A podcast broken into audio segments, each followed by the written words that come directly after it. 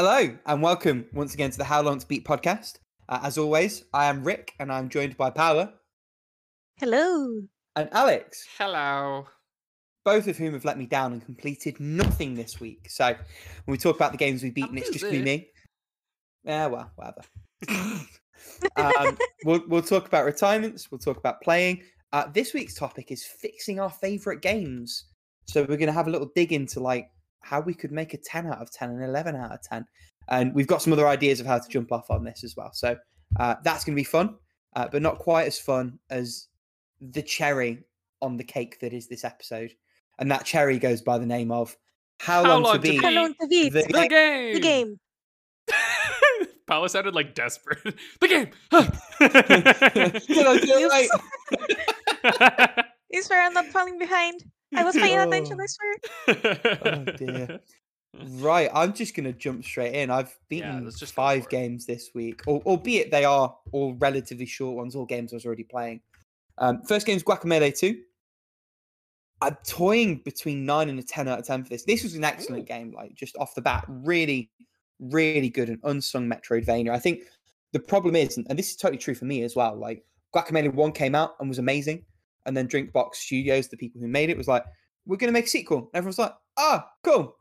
And then fucking crickets. Like, it just didn't get any traction. And it's a real shame because it does quite a clever um, setup in terms of building off the first game where you conclusively defeated the baddie.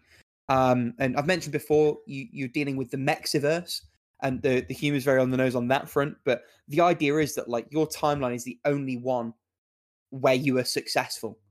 And one of the other timelines was so horrifically bad that, like, dimensional rifts are bleeding their way through. So you have to go and fix it. You're the only Juan who can Mm. do it. Um, I, the game is just pitched perfectly. Like for a game that's not really about the writing, the writing is spot on. Um, it's not afraid to get quite difficult as well. Like there's a bad end and a good end. It kind of does the, the sort of Igavania, Castlevania type thing where um, there's an ending, and then if you do a few arbitrary things in the lead up to the final act, you can get a good ending. And it doesn't pull punches. It's not like Castlevania where it's like, oh, find these three hidden things in the map. It's like there are three or four real difficult combat gauntlets.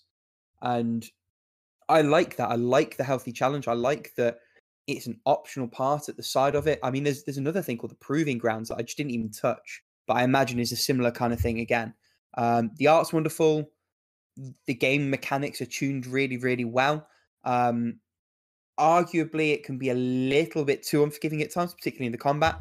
But just as an overall package, wonderful, really, really good, and often goes for peanuts. I think I paid a couple of pounds for my copy on PSN, and I, I imagine this is on Switch. I'm not sure if it is, but I reckon is, this would be a really, really good it. Switch.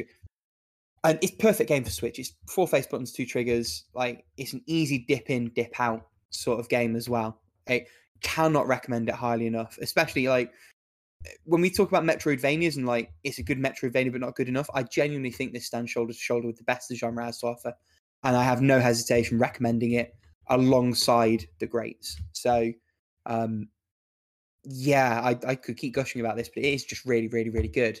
Um, I suppose the other thing I'd say as well is maybe if we're being hypercritical, there's not a lot of extras to get, and other than like the ending thing, there's not a massive incentive to tread off the beaten path. For a Metroidvania, is a touch on the linear side, but I actually don't mind that. I, I found that in a way quite refreshing, um, certainly compared to a game that I'm currently playing. So that's a, a little bit of foreshadowing there. I think it's nice that um, although there are some minor things to be gotten, actually you're not in any way penalized for just cracking on and, and, and following the main story beats. Um, Mm. so that's so you say you've have you ever tried it? Yeah, Alex. Did you play the first one? Yeah, I did. So I beat the first one. I've been really meaning to Mhm. play this one, honestly. Um, but I just I don't know what it was. I just kept like I don't know. I think you talking about it is actually probably might push me over the edge because I I, I I wasn't so. really sure. It's like I don't know. You know when you, you get an indie game and you're like, oh yeah, I like that first one, but like I don't know, is this one better or as good or like you know you're just like there's nothing like pushing you really to get into it. Um, and so I just wasn't really sure about it because I was like, oh, it's probably more like maybe more of the same. And well, I liked Guacamelee. I didn't think Guacamelee was like groundbreaking. You know what I mean? It was just like, oh, that was Sure. fun. Um, but it, it felt to me a little um I don't know. I, I just come off of playing Hollow Knight, I think, at the time, and Hollow Knight was so wide open and had so fewer um like stopping points, you know what I mean? And like when you did get to a stopping point, it felt like it was like because you had explored and it was like, no, that's just kind of something you want to come back to later. Where in Guacamelee felt a little more like it just had those red blocks for like different different things. Um, so I loved it. For me, it was like an eight, um, like really solid, maybe more closer to a nine. But uh, I just something just hadn't pushed me towards it. But it sounds like the second one they just kind of upped the game um, comparatively even to the first. For sure, and I, I totally relate to what you're saying in terms of um, the like the lack of a hook to pull you into it. Like it's been sat on my hard drive for a couple of years. It's only because like I- I Mm. went through the games on my PS4 and was like, what order am I tackling these in?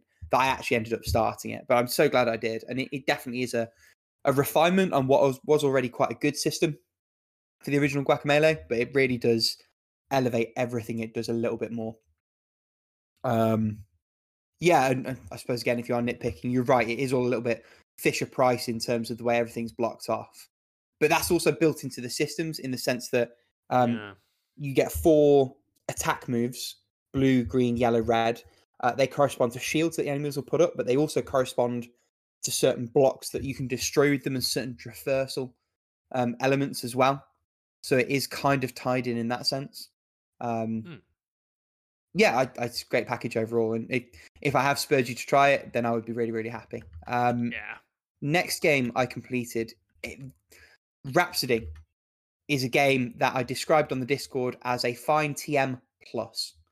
It's it's like mechanically, this game is the definition of fine, but there's just something about the story and the charm and, and everything that's built up around it that does just give it a little bit extra. Um, it feels very much like playing a Saturday morning cartoon.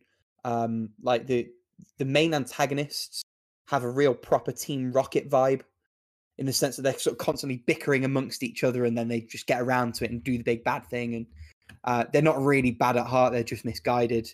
Um, and it, it's especially for the time quite a novel setup as like playing a young peasant girl like trying to woo the prince and then the prince gets kidnapped and you have to go to save him and you find yourself on this journey and you become the woman you're always supposed to be. Like it, it's different.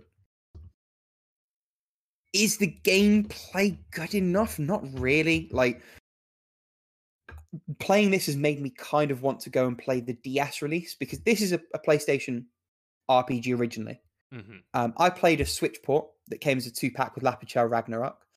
In the interim, um, NIS completely remade the game for DS, um, completely redid the combat, made it standard turn based fare instead of the quasi um, grid based strategy RPG that the original had. Um, if I remember correctly, there were also a couple of like game breaking bugs they let slip in. Obviously, in the DS age, that's not the kind of thing you could just patch out day one. That's kind of stuck on the cartridge. Um, so that that's an interesting, fascinating one for me, having played this. But the eh, to bring this back around, the combat has a grid system. The grid system is effectively pointless. Um, Mm. it has a monster catching system, but that's parallel to what are called puppets, um, which are characters who you can control with your horn. Uh, the monsters, when they die, they go away forever. Uh, the puppets, when they die, you can revive them. And the puppets get so powerful and the combat is so easy that there's there's no incentive to catch monsters ever. Plus, the system's never actually explained to you. And I think that maybe is a an exemplar for a lot of the problems with Rhapsody. There's far too many systems, far too many of them are completely superfluous. The game doesn't have any kind of challenge to warrant exploring them. And even if it did, it doesn't even attempt to explain the majority of them. All of Mm. that said, I did have an okay time with this one. It's really, really short. Like I sought out a little bit of extra content, still beat it in under nine hours. Um, the lack of challenge wasn't necessarily a problem because it meant that the story got the chance to shine through. There wasn't anything getting in its way um, any more than it had to, anyway. Uh, the dungeon design is fucking awful, I will say they they literally used the same textures for every single dungeon and just put like a you know the the old 3D 3D glasses with like blue and red lenses. Yeah. Those, but also there's like a green one and a light like cream one. It's Ugh. not good. And if anyone's listening to this, and I know friend of the podcast, uh, Matt was thinking about playing this one. The only way I recommend playing this is with the maps that are available on Neofax because they make the game bearable. I, I couldn't Mm. imagine playing this without them. And I have no shame in admitting that I used them because I put about as much effort into navigating those dungeons as the designers did into making them. So one of those where there's a lot of negatives, but like my overall impression is quite positive. I did enjoy it. I did have a good time ish. I can't really recommend it per se, Right. but I think there are things that are worth experiencing within it. I kind of just want to go back and say the same thing again. I always find this with these ones that like it's bad, but it's also good, but it's also kind of terrible. But here are the redeeming qualities, but also don't, but maybe do. I know what you Yeah. mean. It's one of those games where it's like it's not Yeah. the worst thing that's ever existed, but it's not great. Eh, for everything that a it lot does things good, you there's- could be playing instead. Yes, and I think that's the bottom line. I think it, almost like the Metroidvania thing. Like, there's so many good RPGs. Like, even if you're looking for something short, go play Jack Move, go play Cosmic Star Heroine. If you're looking for something Mm. cutesy and fun, like there's a million other games in different genres that will give you that kind of experience over a shorter length of time. Um, you know, you can go and find visual novels that are relatively short that will give you that kind of story without pretending to need a combat system there is no USP. There is no specific thing where it's like, for this reason, you have to go and play this game. Um, other than as an artifact of history and the fact that I got it in a double pack for free with the game that I actually wanted from that pack, I probably wouldn't have bothered either. Um, but there you go. Uh, next one, game three of five. And this was a co op playthrough um, with my girlfriend. This is the Ninja Saviors Return of the Warriors. One of the Natsume like classic remake stroke remaster jobs. So as I understand it, this was an old arcade game. It got ported to PS4 and Switch and PC. Um, I bought a physical copy that comes with a really nice printed manual. Remember those? Um, it it's it's very arcade. Like it's about an hour and a half of content. There's eight stages. Um, there's a degree of asset reuse in terms of the enemies, but there is a real creative spark to the way that it's all set up. And having no experience with the original, it's hard to say how much of that has been added ex post facto. Um, but the fact remains that the package is really, really good. The pixel art is fantastic. Um, the gameplay is the perfect balance of tight and chaotic. There are some enemies that are quite cheap. There are some bosses that are quite cheap, but it's an arcade game. What you expect? Um, it, it sort of is true to its genre. Um, I'll be interested to go back and play it single player at some point because what this does that a lot of games don't is it gives you in co-op a shared life bar and a shared special meter. So what that means is there's a certain degree of coordination of um, oh, I need to use this special to counter this kind of enemy, or we need to hold off on specials because we need our area clearing move. And also, like, we need to avoid getting hit by certain attacks because that will just wipe the entire special meter out. Uh, and also, like, there's a certain element of sort of friendly competition where if one player is not holding up their end, you both die, and then you have to start the level again. It's good. I did enjoy it a lot. It scratched that arcade itch that I found more and more creeping in since I've played a few of those games. Um, and if it's the kind of experience you're looking for, this is a really good, really um, modern, friendly, or a, a really good example of this that is friendly to modern, sensibilities. Let's put it that way. Mm. Um, it's also worth noting. I don't know how many characters there are in the game, but I know for a fact that they've expanded the roster. So, albeit maybe if you don't die as much as we did, you can maybe complete a run in 60 to 90 minutes. Uh, there is a lot of replay value because each character plays vastly differently. So, uh, the two we played as are the ninja, who is a big hulking brute um, who has a ground dash but like almost no aerial game. Um, and oh, what was the female character called?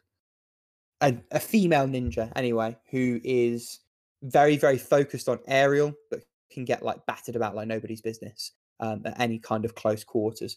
The game also, I should say, has a really really cool grappling mechanic where if you walk into a, an enemy, you'll just pick them up. Uh, but also, if you're like too aggressive with that, they'll pick you up. And so there's this interesting risk reward of do I lead with a punch or do I walk in and see if I can grab them first, kind of thing. Um, yeah, really, really positive on this one. I think it's well worth a look if that's what you are looking for. Um, yeah, two to go. Mighty Switch Force 2 is the penultimate of my completions.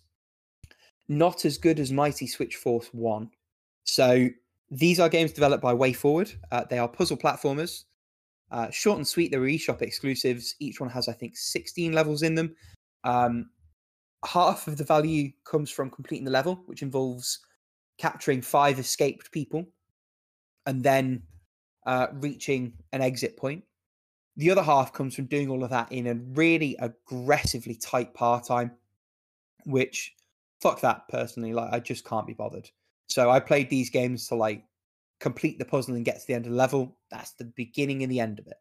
Uh, what the second game does interestingly, the first game is like you as a policewoman capturing escaped prisoners. Um, the second game is essentially a palette swap in a lot of ways. So it makes you a um, uh, a firefighter capturing people stuck in burning places. What that means is instead of a straight firing pistol, you have this really weird fire hose that doesn't shoot straight, that doesn't shoot at a specific angle. It kind of spurts up and spurts down, and it makes it really, really fucking hard to control.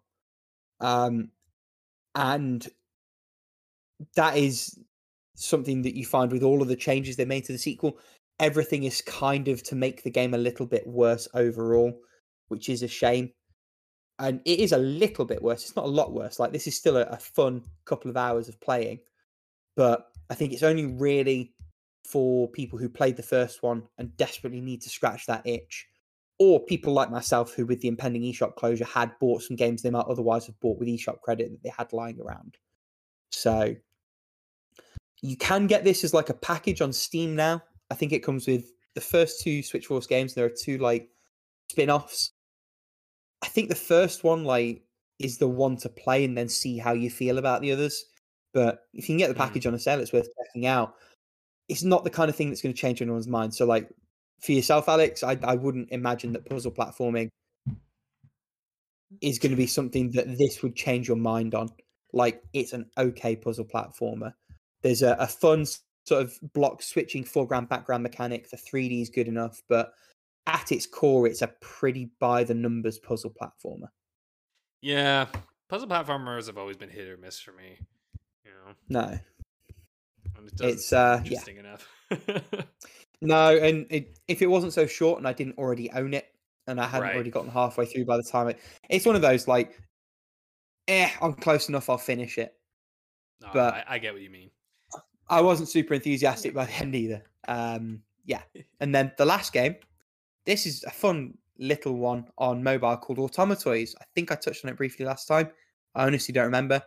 Um, it's like little um, Rube Goldberg esque machines that you have to get the ball from the start of to the end of. It's a, just a little time waster on mobile. Like it's not a difficult game.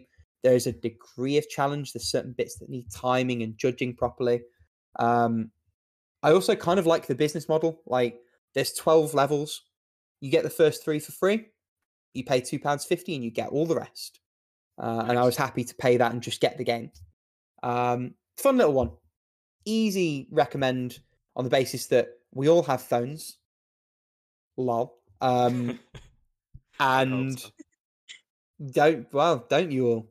And you get a quarter of the game for free, and if you have your fill there, just delete it. Like it, it's go and check it out. Go and give it a try. It's it's made with pure joy, and you can tell that playing it. Like it's all clean lines. The balls have got little happy faces on them.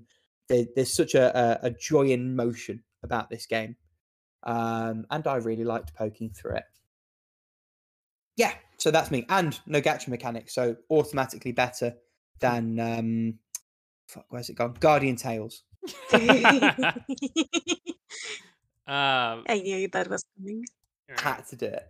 well, I'll give uh, you a brief momentary break as we talk about retirements because I have one to the sad Um, sorry, Uwe, if you're listening.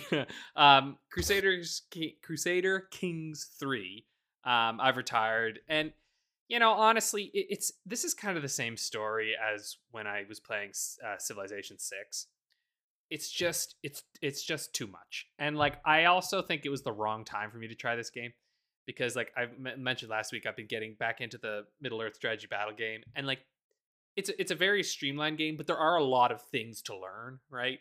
And like I only have so much space for complicated games in my brain right now. And Is it like that Simpsons bit where he like learns to make wine and he forgets how to drive? Yes, exactly, exactly it. Like I was like, oh, bro, no, there's just no fucking way I could. Because also like, and, and, to be fair to Crusader Kings three, which I I think it does something a little bit maybe better than Civ does, wherein I think you can kind of play that game and still have fun, even if you've got no fucking clue what you're doing.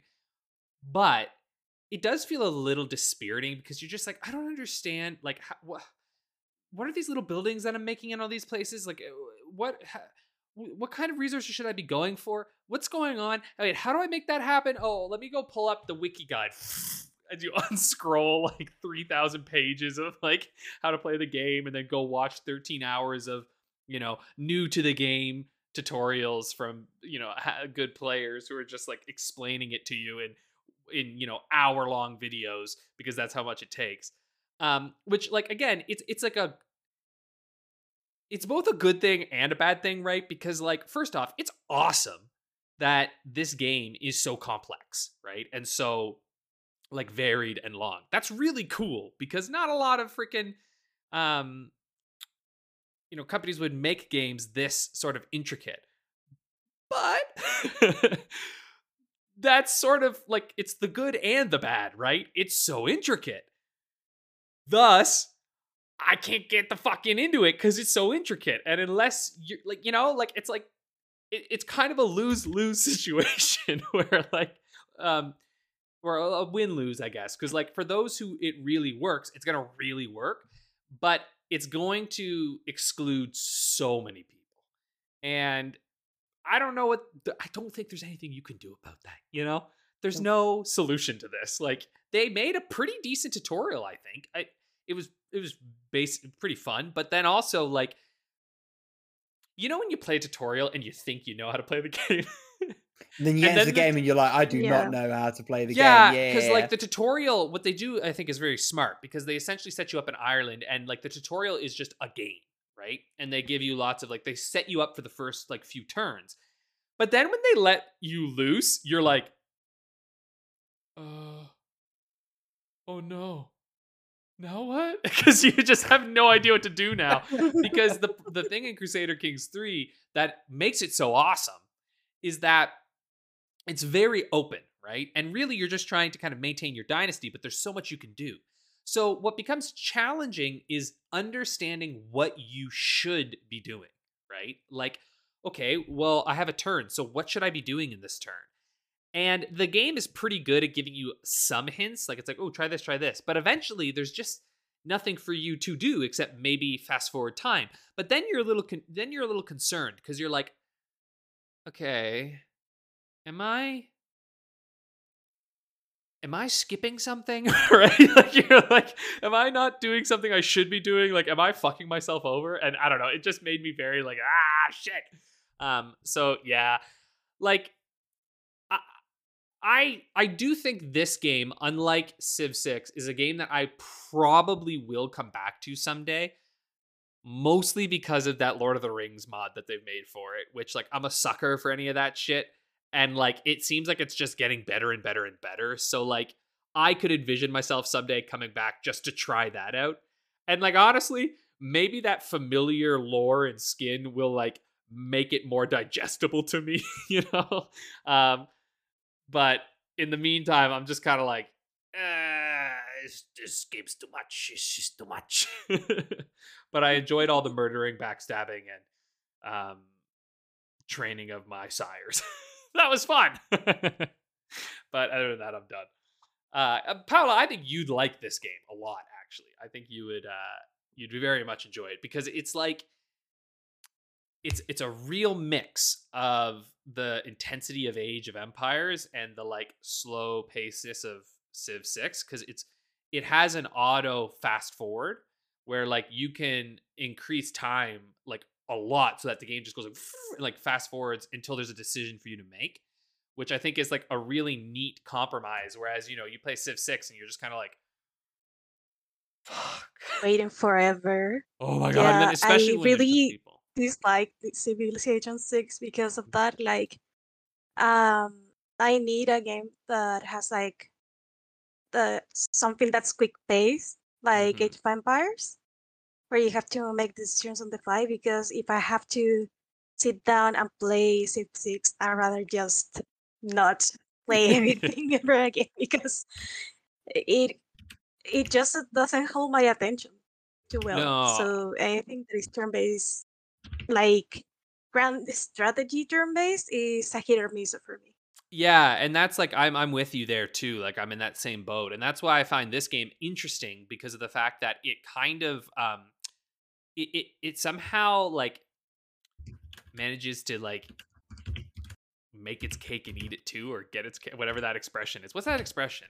Bake your cake and eat it. Have you have its cake and eat it? Yeah. have its cake and eat it too. Yeah, exactly. Where it's like it's grand strategy and it can go very slowly and you could make it, but it's not even like really in turns. Like it kind of is, but like at the same time, you can just fast forward so quickly that you feel like you're making real time decisions, which I think is like a really um because like time just constantly moves forward in it. It's not going on that like like you basically you can pause and unpause time. That's how it works, right? So like decisions come up and then you can make those decisions and then you can just like unpause time and keep going or you can just let time go while you make decisions which i wouldn't recommend but you can do that um, so it like it just kind of feels like more accessible in that sense um, because again and, and, and i suppose too like for argument's sake civ 6 is i think a little more geared towards play with others which that slow turn based you know gameplay makes sense in that world whereas crusader kings 3 is clearly meant to be enjoyed on your own.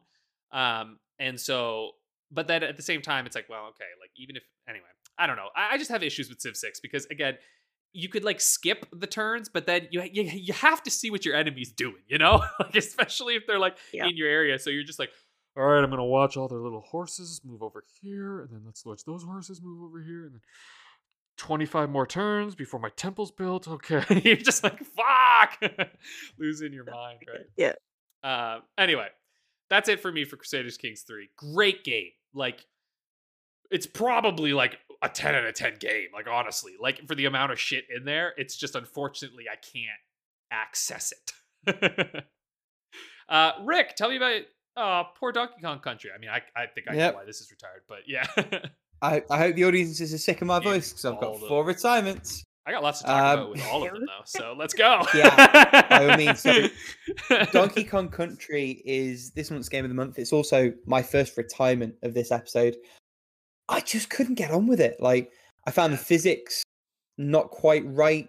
Um, the graphics look phenomenal for the time, but still like a little bit uncanny valley y. Like it didn't look quite right, and it threw me off a little bit. It was a bit weird.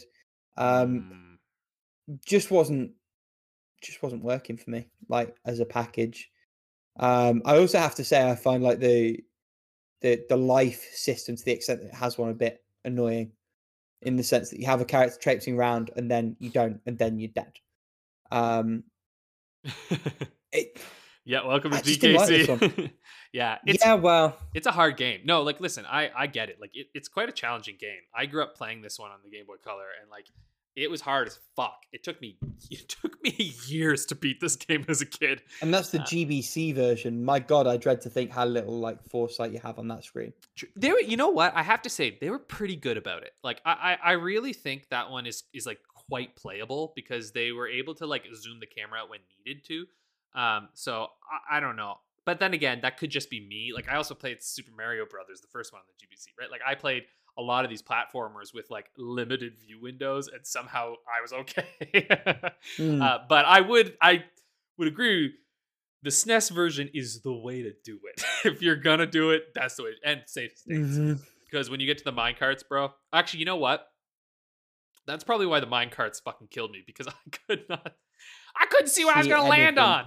Um, so yeah, you'd have to memorize it. I did. I I literally had the minecart levels memorized. Um, I knew exactly when it was coming, and it was like I had like rhythmic button presses hit. I was like, now, now, now, now, wait, now, Yeah. wait, now. Like that's how that game went for me, and I loved the shit out of it. Like the music is incredible, but it's also a platformer that is, I think, of an era, and also requires that you kind of have nothing else that you need to get done. You know what I mean? Like Yeah, that's probably fair. yeah, like if you if you have other games around, you're not you're probably not sticking around with this one. Like it's just not happening unless you've got some nostalgia. But if you're like younger and you don't have much, this game is going to be like the fucking best shit you've played in a long time. Um, which i- is an issue with a lot of games I think from the 90s in general, right? Like there is that And I, I think it's the same as like my takeaway with Super Mario World. Like, yeah. If I played this game when it came out, I probably would think it was the best thing ever to be made ever, or like you know ranking up there. Yeah. It coming to it fresh in 22, having not particularly liked Donkey Kong Country Returns, or, or not really liked the difficulty curve of that. Let's say, like I thought the game was fine. Um, uh, this was never really going to be for me. I did try and give it a fair shake, but realized very, very quickly that it wasn't the one. Um, more disappointing for me personally, it's my second retirement, and, and for you I, as well, I imagine. Uh, the remake of Resident Evil 2. Yeah. In the year of our Lord 2020, which is when this game came out, I think, um, eight box inventory systems shouldn't be a thing. Oh, and if they should, and if they should, let me fucking finish. I'll let you finish, but you're wrong. But keep going. if they should, Yeah. I should be able to reload my gun with ammunition that I find without having to open a fucking inventory slot up first. That that's not good design. That's fucking dumb. Wait, what? What couldn't you do? I couldn't. So I I got into a situation where I had a gun, single bullet left, like Hmm. two two um narrative like puzzle items in my inventory Mhm. that you can't drop because you can't put an item down and come back to it later. If you drop it, it's gone forever because you know that's how reality works. Um, and I had full inventory, Yeah. one bullet in the gun, ten bullets of ammunition on the side. No, you can't put them in the gun. You have to put them in a slot first. Yeah. Oh, oh, in the side you're talking about. Yeah, yeah, yeah. Uh, yeah. Go on, defend that. Yeah. Oh, I can defend Ah. it. That's the whole point of this game. It's it's inventory management. It's survival horror. You have to be planning out your moves ahead of time, and in particular, you Hang have to be making sure that you're using what you got, um, and you got to find your attaché case upgrades. Um, I I would like to quote a host on this podcast from like ages ago. Where's oh, you're talking about the Divinity Original Sin. The issue. Is no, no, no, no, no, no. I'm, I'm here to talk about the title of episode 27 of this here podcast. I'm not here to sort inventory. I know that's Divinity Original Sin. I know exactly what you're talking about. Uh, I, I don't care. I'm not here to sort No. it in Resident Evil either. Yeah, no, I get you. The issue with um like Divinity, at least for me, like that was one where you get so many items that you're constantly just trying to get rid of shit, um, which is like really annoying. Like there's no mechanic to it, right? It's just like it's just too much stuff. Uh, whereas in this one, the main kind of point with the game is that you're constantly on the back end. You can't hog resources. You got to be using your resources as you go along. Right. Um, Which is fair if I could put things down and come back to them. That that Yeah. one thing, and as an addendum, if I could put the bullets in my gun without having to clear an inventory slot first, those things would make it okay. can't you do that with the combine button? Uh, only if it's already in your inventory. Uh, only if it's Unless I was being really dense. Had you combined all I mean, your, tell me, uh, tell me I'm the pretty comments sure you if can. I'm I've, wrong. I've done it before where you just combine it with, um, you have to combine and then you click it on the thing and it pops in. But you know what your problem is? Is that if you don't have enough um, space within your gun, right? So that's also the question, like how many bullets you can hold within the gun. Um, because usually you could do it um, if you have enough space and then it wouldn't create leftover. Because the problem is that, you know, they're saying like, well, you can't just like load it up and then have leftover that you discard. It's like, well, that's not really. They're like, no, you got to be able to place it in. So then the question is, had, had you like combined all your herbs and stuff? yeah, Yeah, you had all your. herbs I'd, I'd stuff? stack those away. So I, I had eight items in my inventory. There, Mm. there's a stretch right about an hour in when you're in the police station and searching around where you pick up eh, minor spoilers, bolt cutters, Mhm, and then there's like the hand that goes on the statue, Mm. and then there's a wheel that you need to turn a thing, mm. and then there's like another key item. That's already four slots if you had room for yeah, more. you got to I start going to use I the had- key I had two items. I, I hadn't found the bits to use them yet. It's Yeah. silly. If I could put it down and come back to it, that'd be fine. But once you've picked it up, you're not allowed to drop it ever until you've used it. Yeah, again, that's the survival horror element. I mean, I understand not Ah, liking that's it. fine. I'm not about it. I get it. I totally get it. But that's kind of the whole game. Remember, I played an entire game about sorting inventory. Safe room is, It's fine, The, is the whole thing. but but it's Um, it's not for me. So I like the the But core say- game was Oh, okay. I, I, I- was just gonna say like it, it wasn't really working for me as a whole anyway. Like it was fine, but eh, eh. yeah, I understand Sorry, just on. liking the inventory management, but like it is like directly built into the design of the game and like of the the gameplay. Like that's like the chief kind of point of it. So like at the point you've gotten to, right, where you're like, oh shoot, I can't reload that. Um, there's that thing where it goes like, okay, so I leave my ammo here and I have to clearly go solve some puzzles, right? Because now you have enough material, you gotta you gotta start getting rid of them. Because part of the like reason that they do this, at least part of the design philosophy within it, is that as you pick up key items, they don't want you to ignore your key items, right? Like you've got these key items and they're taking up inventory space. So now you've got to figure out how do I use these key items and what puzzles do they unlock? And then you can free up more space within your inventory um, and get more space for it as well, because you can you can eventually get more and more space for your for your inventory slots. So it's like I don't know. For me, I feel like it, it all feeds into each other. Now, I, I again, I understand just not liking that kind of gameplay. That that's fine. Um, but I, I think it I think it's very justified within Resident Evil as to why they do this, right? Like it's not just like um, you know, when they're updating it, they could have just gotten rid of it, but there is like a reason why you maintain that smaller amount of inventory because it's it's not trying to be like, ooh, you're a perfect action star. It's like, no, you're in a difficult situation and you you have a limited amount of resources. Now, they do break it later if you beat the game and stuff. They can give you shit to just go hog wild, right? Um, and that's sort of like what I kind of love Resident Evil is that they let you have your cake and eat it too. so you got to play through intended way, but then you can just kind of fuck around when you when you finish it, because they can give you unlimited ammo and stuff for weapons and whatnot. Um, but I don't know. I hear all of that. No, thank you. And that's fair. Like I said, sometimes you're just not gonna like it. It's yeah. I I think my frustration, recognizing that it's an intentional design choice, my frustration is that there isn't the scope for you to say, okay, fair enough. I've bitten off more than I can chew here. Let me put a couple of these items down. Even if it Wait wants to break the logic and Wait say you can't lose these forever, You No, do no, know no, about the storage chests, right? I do. But that's all well and good if you're right by a storage test. Mm-hmm. if you've overextended yourself and you can't get back to the storage chest, right? But then that's no good if you then die and you've got to just do the whole fucking thing again. But if you say, okay, I chalk this up, even if Hmm. Olive Branch, I would accept if they said, well, no, look, like we don't want you to lose where you've put this item down because you kind of soft lock yourself out of the game. Yeah. If you drop this key item, it goes back to where it originally found. I could stomach that.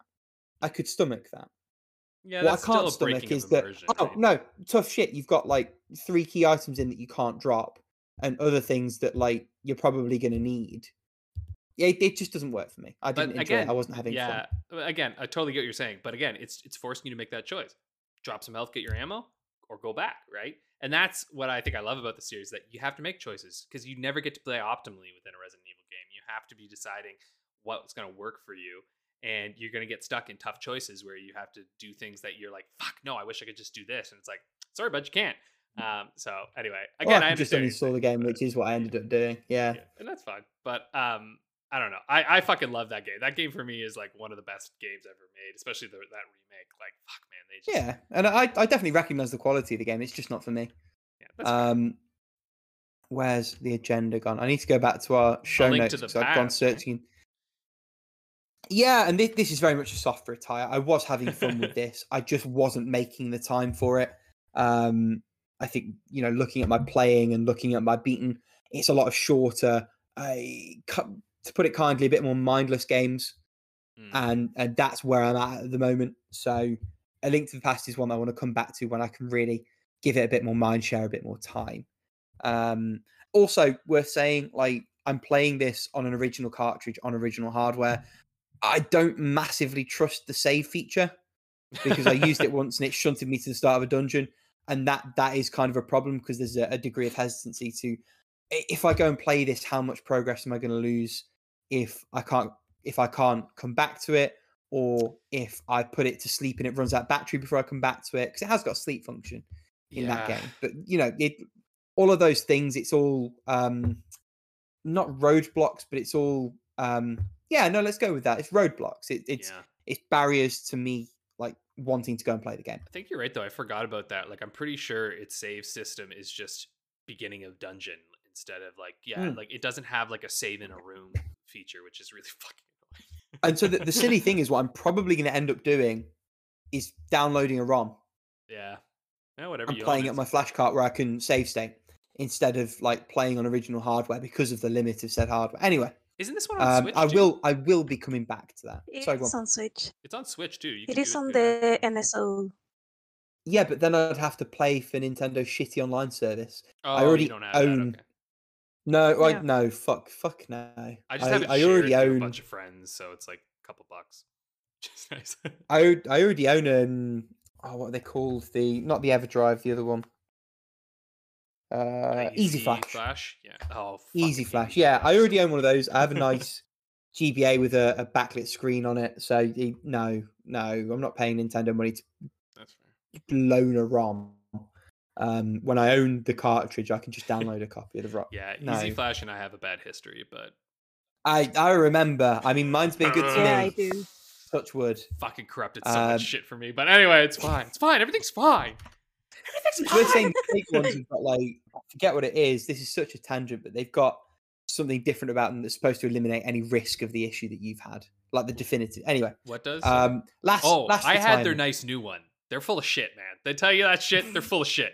They say that because who the fuck is gonna call them on that shit, right? Like, what are you gonna fucking do? Do a lawsuit against the guy selling basically illegal shit? Ah, fuck off, right? Like, it's like they're not gonna like. There's nothing you could do. They say, oh, it won't lose it, but then they say like, ah, it's your fault, and you're like, okay, thanks, right? Because then you got a problem, right? Because like, if you do want to raise issue with them, it's like, well, what were you doing with it? And it's like, oh, I was playing a bunch of illegal games, and your fucking shit didn't work. And then, like, well, you know what I mean, right? I, I don't have a single leg to stand on. Like, they're just like, oh no, our system's for people who legally remove their ROMs and put them onto this thing.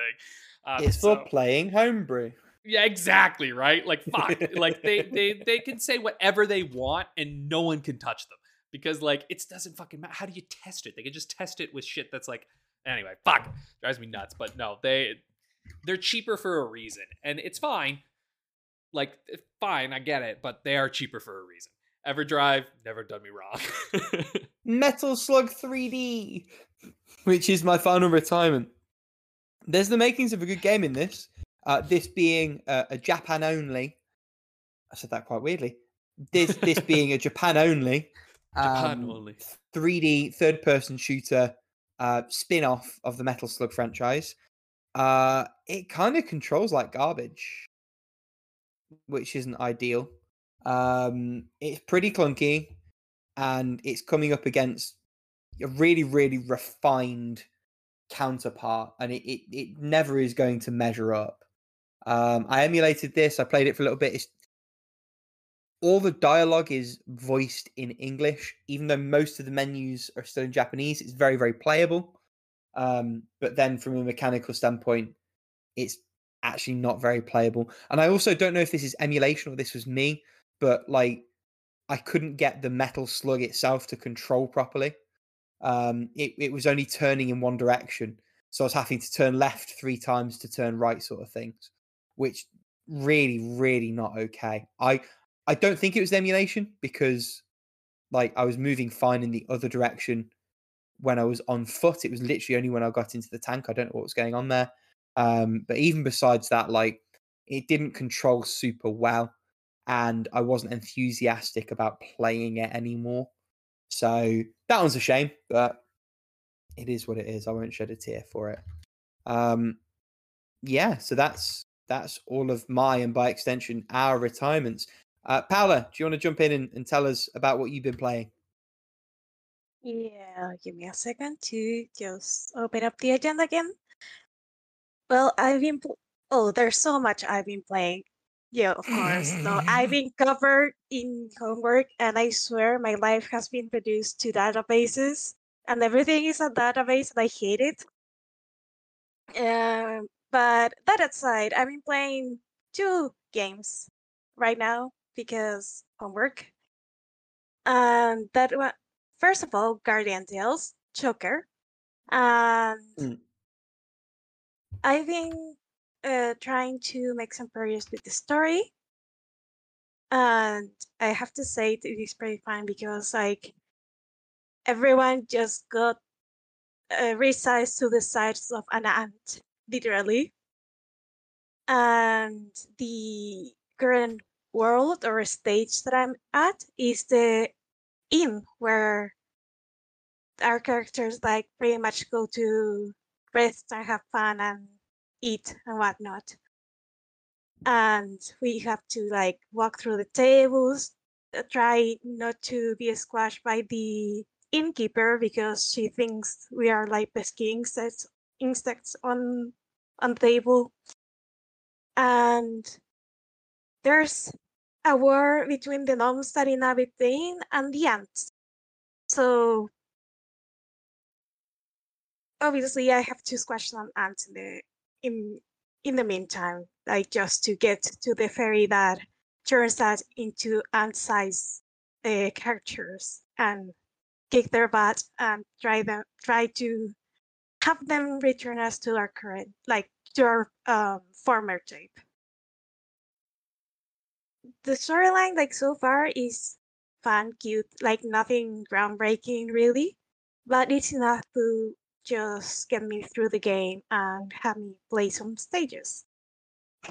And I've also been um, trying to uh, progress, make some more progress on on the tower section of the game, where you pretty much like climb a tower where you have to either um, a puzzle like on a level or just kill everything outside on another level some of the puzzles are pretty stupid. Like th- there's one specific kind of puzzle that I really dislike, where you have to press a button to uh, lower some barriers, and then you have a limited time uh, amount of time to get through all of the barriers. So they put uh, like obstacles like uh, disappearing ghosts or appearing ghosts, and they put like spiky stuff, so the spiky moving objects, so you have to avoid them if you don't want to, if you want to make it in time, pretty much. And for some reason, I always make it like just in the nick of time, after like three or so attempts at the very least. And it drives me nuts. I really don't like that kind of stage. The other puzzles, like there are some very smartly designed block puzzles that I really like, but racing against the clock is not my thing ever. Like I don't like that. Um, that being said, we've started another banner on the Guardian Tales universe.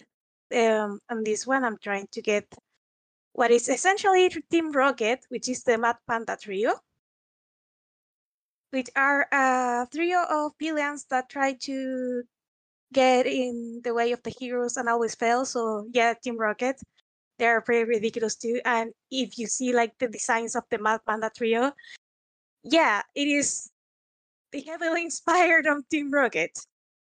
Um, to the point where the female character is a redhead with very long hair. So, yeah, and and the panda is useless as Meowth. Like Meowth doesn't know how to fight because the he learned how to talk, so he didn't learn how to fight because reasons inside the Pokemon universe. Um, and the panda is all tag and no, all bark and no and no bite, All pretty much. bite, So yeah. yeah.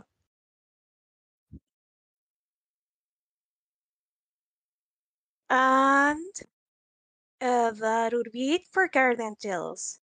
Uh, for the other game that I'm playing, that is a fan made fan made game that is currently on alpha. is Pokewilds. That is, it is an open world 2D Pokemon adventure Hmm. where you start like on a beach with nothing and you very much have to befriend pokemon build a shelter and try to explore the world the world around you. There isn't like really a story.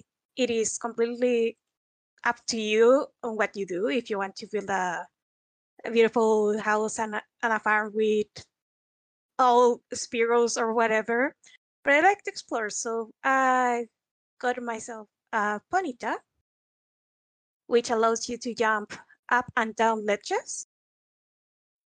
And I got myself some Pokemon that can uh, dig or cut trees or smash rocks, so I can have I can explore more of the world. I'm also trying to Sorry, go on. what? No, It sorry, go like ahead. what?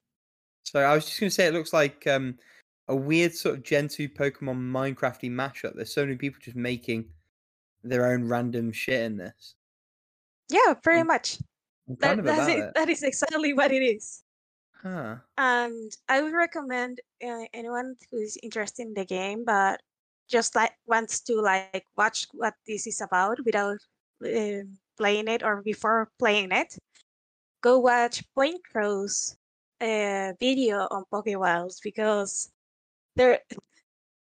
The, the guy made himself a nemesis that is an Ariados because if you steal eggs from a Pokemon, of course the Pokemon is gonna chase after you or if you try to to talk to an aggressive Pokemon, the Pokemon is gonna go after you. If you've talked to a friendly Pokemon, you can just add them to your party, but you still have that six Pokemon limit in your party. But you hmm. can just leave them like roaming around your house or on a pen or whatever. Uh, so it's not like you are gonna lose your Pokemon forever if you just leave them alone. They they they stay in the vicinity, so that's not really a problem. Um, Hmm. he actually found the Cinnabar Mansion and unveiled a little bit of story, uh, which I'm not gonna spoil. I haven't found the Cinnabar Mansion, which is kind of sad because I really want to go there. But I've been exploring a snowy place, and yeah, pretty much grassy and snowy places. I haven't got to like deserts or like I haven't got a Pokemon with surf, so I can't go into the water yet. But every Pokemon has uh not every Pokemon, not every Pokemon has it. Like most Pokemon have a unique move which allows you to interact with the world. For example, the Machop you start with has the move build, which allows you to build a base given you have the materials. If you use uh Pokemon with cut, what happened? It's just, I love that one, the starting Pokemon is your Machop, and two, that's your builder. I'm just imagining a Machop in a hard hat, just like laying bricks, and I love it. Yeah. I I didn't think about that. It is lovely. Mm-hmm. you also have access to Pokemon with cut, which allows you to cut trees or like grass, the small trees or trees depending on the level of the Pokemon. And I was lucky enough to get a jump bluff, which was friendly, so I didn't have to fight it to get it. And I can cut my way through pretty much everything. You could get, for example, a Pokemon with dig, which is, for example, sign and you can dig and get like sand, uh, clay, uh, ice, or whatever materials that you can get that way. And the other example that I want to give is that if you get a ponyta, you can just ride on the ponyta, and if it is nighttime, the ponyta will just illuminate the the space around it because it is a fire time and it, and it has flames, which is uh, very nice when you want to explore the world. And I feel like this game has a lot of potential, really. Uh, depending on like right now, there's a uh, I want I don't know if it's a small community or a large community. There's a community that really likes the game and does a lot of stuff with it and tries to to give feedback feedback to see what else can be added.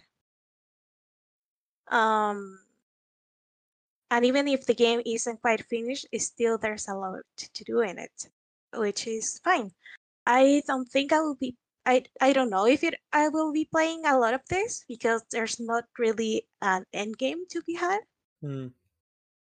or at least not that I've seen yet. And I still need like that little drive to get me to play the game, like in Slime Rancher, where you have to find the notes of the previous rancher.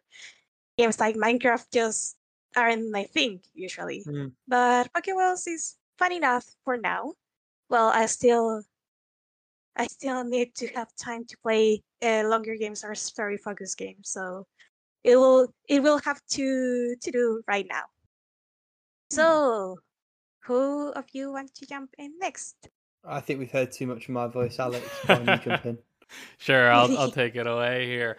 Uh, I'm still on my Lord of the Rings kick because it'll never end. Um, but uh, I played more of Middle Earth: Shadow of Mordor. I think I'm pretty far through it now. Actually, I'm probably close to the end.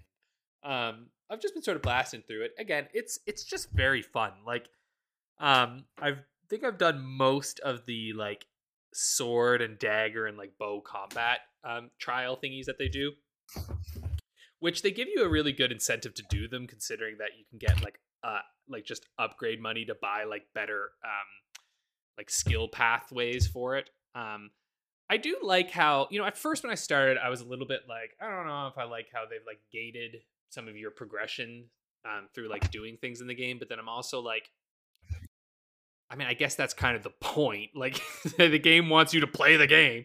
So, like, they lock ability upgrades through like the power level that you have and so you can increase your power level by engaging with the like Sauron's army you know concept and like playing through struggles and stuff and uh, you know going and messing up captains and whatnot and like that's just really really fun and I do like the kind of gradual increasing of your power as you're going through it um, because I do feel like they do it in a way I don't know I like that I get to choose the ones that I really want because it's like really allowing me to kind of like decide my kind of play style.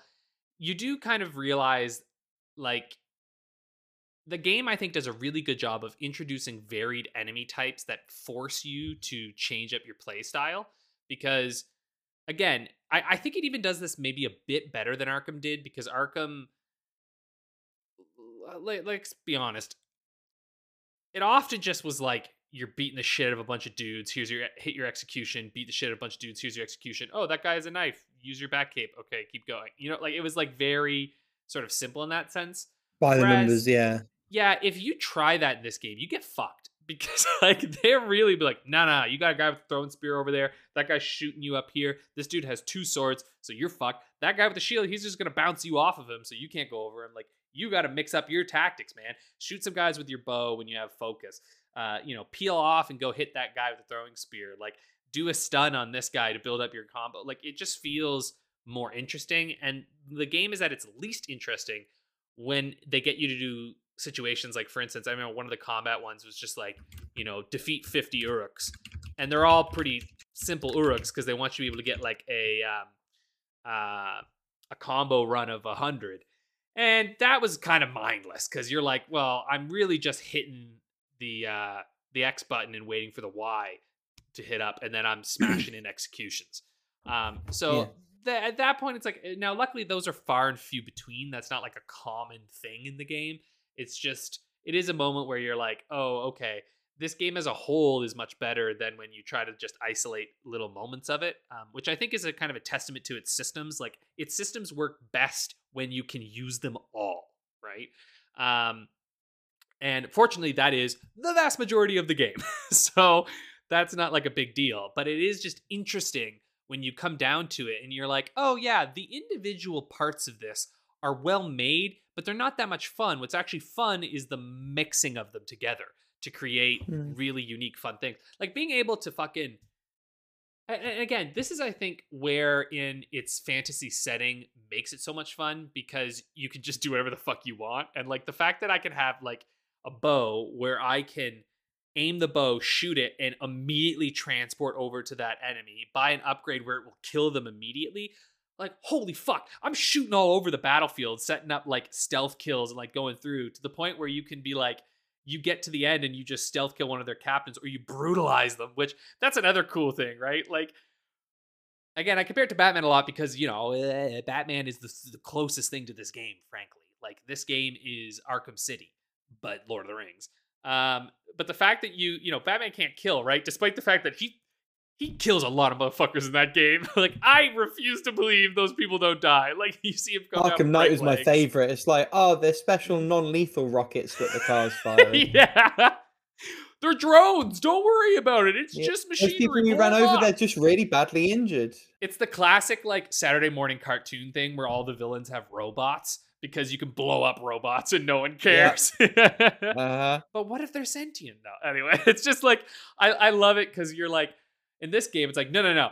Talion drops down and he just fucking like knifes a guy in the throat and like slices his head off and then like rips legs off and he's like ah going nuts. You're just like holy shit, this guy's fucking crazy. Um, so yeah, it's really really fun and I'm really I'm liking it a lot again and it, it's reminding me of I, I one thing about it that is interesting is like the character design. It's like there was that time, you know, where like characters were made big.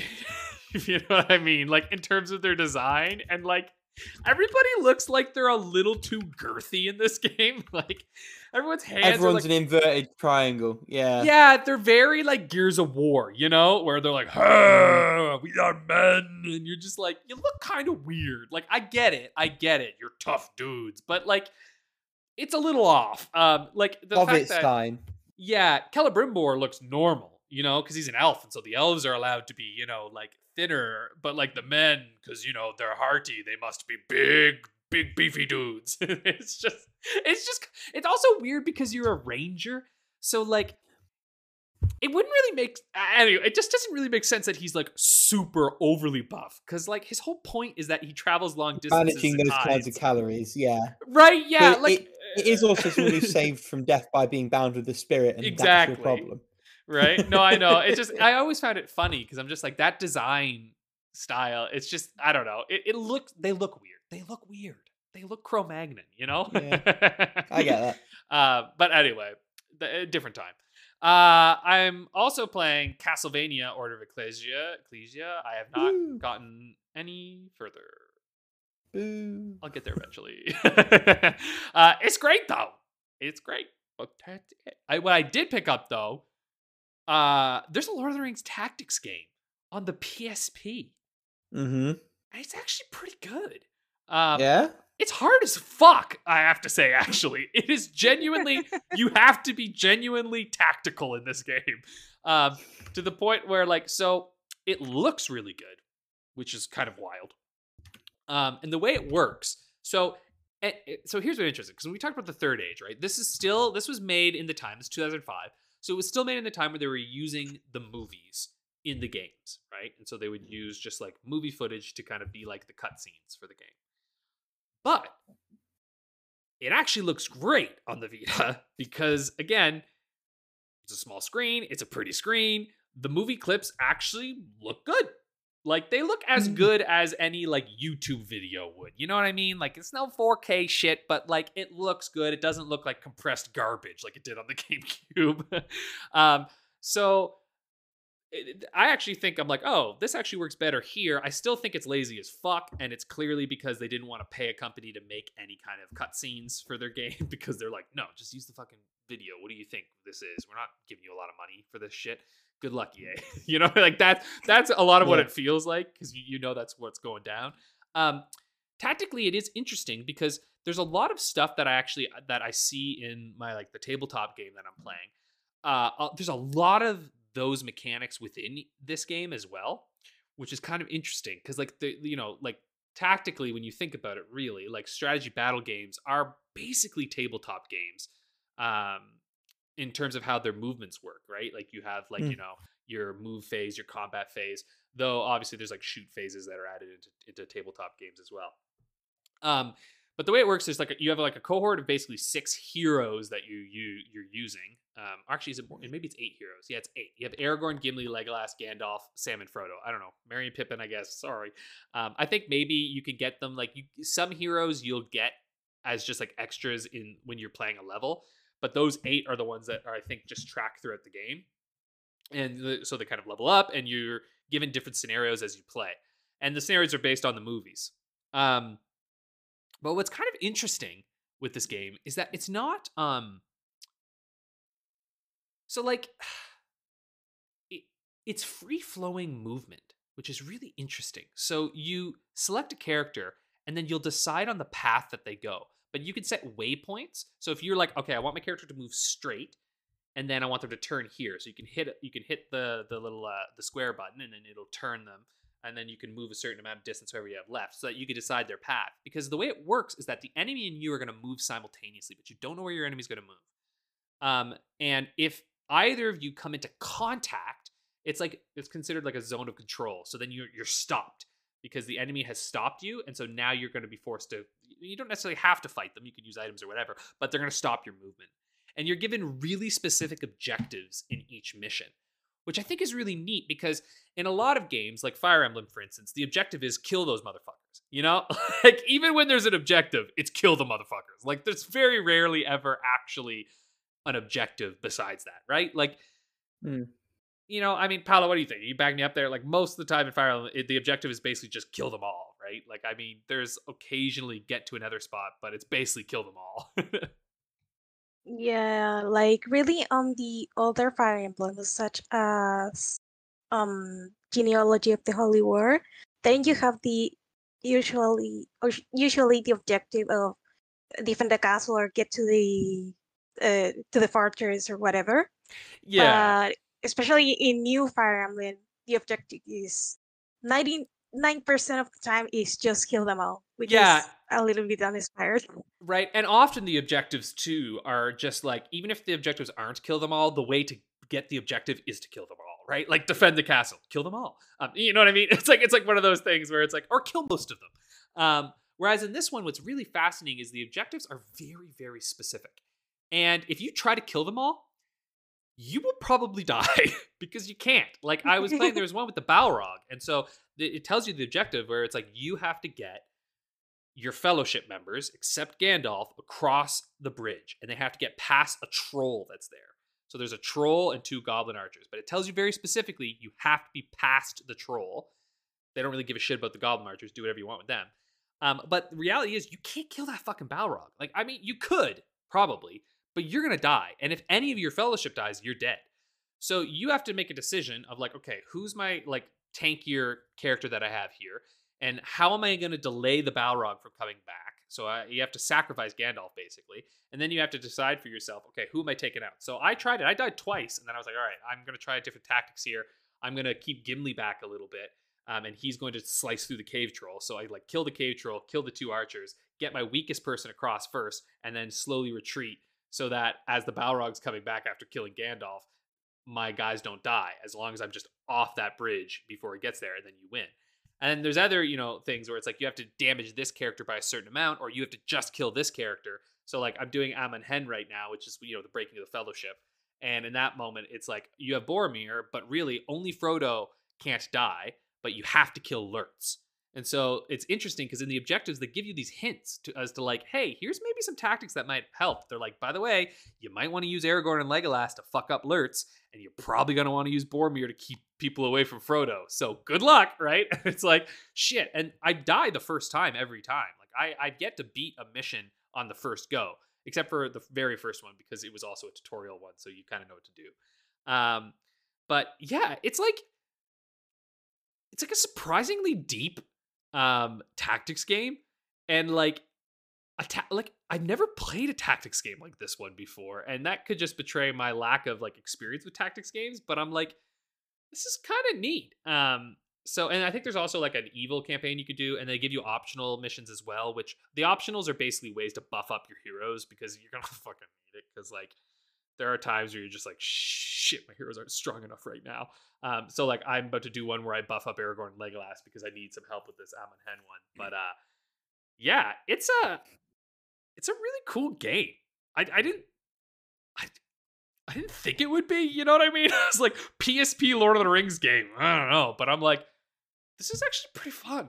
Um, so yeah, if you like Lord of the Rings, I would actually highly recommend checking this out. Even Mm. if you don't like Lord of the Rings, I think you'd find it to be interesting. It's challenging. Um, so you could always lower the difficulty down, but it's like a, it's the first time playing a tactics game where I'm like, huh, you're actually giving me a challenge, aren't you? And I'm like, okay, I actually have to be tactical here. I can't just be like, well, I'm just gonna send all my strong guys right over there. I'm like, no, I have to actually actually think out this battle in advance. Okay, Mm. that's interesting. And the battles are short enough that you don't feel like you're um like when you die, it doesn't feel like you're like, oh god damn it, I just you know, like in Fire Emblem where you feel like you played for an hour just to like get to a certain point. In this case, it doesn't feel like that bad because it's like maybe tw- maybe 20 minutes, right? Um, and even then, you've probably realized when you've lost, so like you could just quit out and then try again.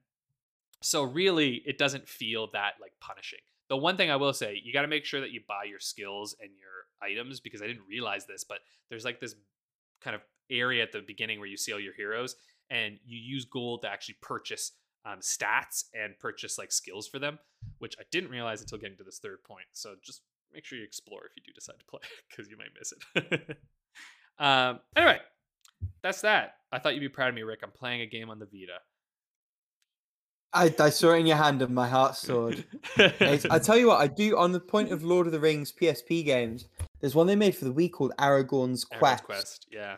which also got a PSP port because the Wii and the PSP were pretty comparable hardware wise. Which one says a lot, but two makes it an interesting one to maybe go and visit myself as a non Lord of the Rings person. Yeah, I've heard it's shite, so I might well, I Me might too, ignore that one. Of the curiosity. yeah, that's why I pretty much um I pretty much avoided that one um because I was like a little a little nervous of it because I'm just like oh but uh morbid curiosity. but yeah I am sort of morbidly curious especially because it's just a download away I'm like mm, maybe I should just see what it's like I feel like in particular it's probably even worse on the PSP because only the one Almost definitely. but Yeah, for sure. it's got to be bad on there but anyway that's that's what I'm doing so Rick what about you what, what are you playing buddy Yeah, so it's almost an entirely new slate for me on the playing. Um, one Mm. returning is Rocket League. Um, I finally ground my way back into champ after some time in the the dark, dark diamond ranks. Um, been sort of brushing off the rust, and I'm finally back to my uh, competitive best, which is fun. Game's still great. I don't think it's ever going to not be great. I love it. I'm never going to not love it. Um, in terms of the new games, first one, and this is a game that you might recognize from um, a demo we played a while back, Alex. That's right? Trans Ruby. Yeah, I think you might have played it. oh As I love Paolo. this one yeah No, I didn't play this one, but I do But- remember you talking about it. And I think you would both like it. So the the Oh, dev. Skipmore made Kamiko. This, rather than being a top-down Zelda-esque thing, is a, a 2D kind of light Metroidvania experience. Um, it's decent. It like Kamiko, it's good but not great. But it's Hmm. somewhat elevated by the fact that it it recognizes its own limitations and is content to work within them. So there are no illusions of being like an Elden Ring beta. It doesn't overextend. Um, it's you know slightly linear, relatively straightforward 2D platformer. It's got really appealingly crunchy pixel art. Um, everything feels fluid. I haven't got any particular problems. Maybe the map could have been better. The map's kind of shit, but I also think that's kind of intentional to encourage you to focus on what you're doing and physically explore what you're doing because there's this I mean there's a terrain toggle. Even with it on it gives you just enough detail to kind of work out where you are and what you're doing. Hmm. um but you know about 90 minutes in and maybe two demo lengths through. It's good so far. I like it. It's got a switch port which i think i think it absolutely lends itself well to switch and portable play. Um yeah I, very much what i wanted and expected from this game so far. Um briefly played a bit of a game called devil daggers. Um friends of the podcast uwe and june are playing this on the discord. Um this is a like dip in dip out super hard fps experience. So you're playing on a circular grid one hit and you're dead. It's a case of surviving for as long as you can. And to give you some context on the, the kind of difficulty curve you're looking at. The game has one achievement, which you get by surviving for 500 seconds, which is like eight and a bit minutes. No, seven and a bit minutes. Hmm. Um, having played for about half an hour, my my record of surviving is like just shy of 100 seconds. It it's pretty hard, but it's very like low poly in its design. Um, it's very very streamlined. Everything is easy to pass visually. Movement's fluid. The shooting's interesting in that you can fire a constant stream of little daggers, or if you let it hold for a beat, you have like a shotgun blast sort of thing. So there's um a degree of challenge to that. You're not just like kiting and bunny hopping and just holding down the button. Sometimes there's perks to like holding and timing a shot kind of thing. You can get this real cheap. And I got it for like a pound a while back. So when they started talking about playing it, I re-downloaded it, jumped into it. It's really, really good. Like there's not a lot of depth to it, but that's not the point. And it does feel like a really good one to sort of dip in and out of. And I expect that over the coming weeks, maybe months, I probably will dip in and out of it just for five, ten minutes here or there. Um, possibly in between my next currently playing, which is Minoria. Um, this is is quite a disappointing one so far. So it's um, by the makers of the Momodora series. Um, yeah. It's I think it's in the same universe, but clearly they wanted to change a few things around, try something new. It's more like a Dark Souls than it is like the Momodora games in the sense that um, it's got its own version of Estus flasks. There's a bit of an emphasis on dodging around and um, Hmm. eh, managing the space. You can tell the the atmosphere and the setting are a little bit more gothic as well.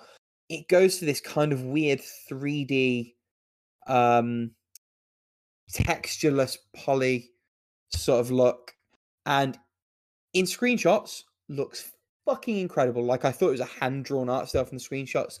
In motion, it looks pretty amateurish, which is disappointing. Doubly so because the developer does such wonderful pixel art for the Momodora games, and I was relieved to see that there is another Momodora game coming, returning to that kind of style.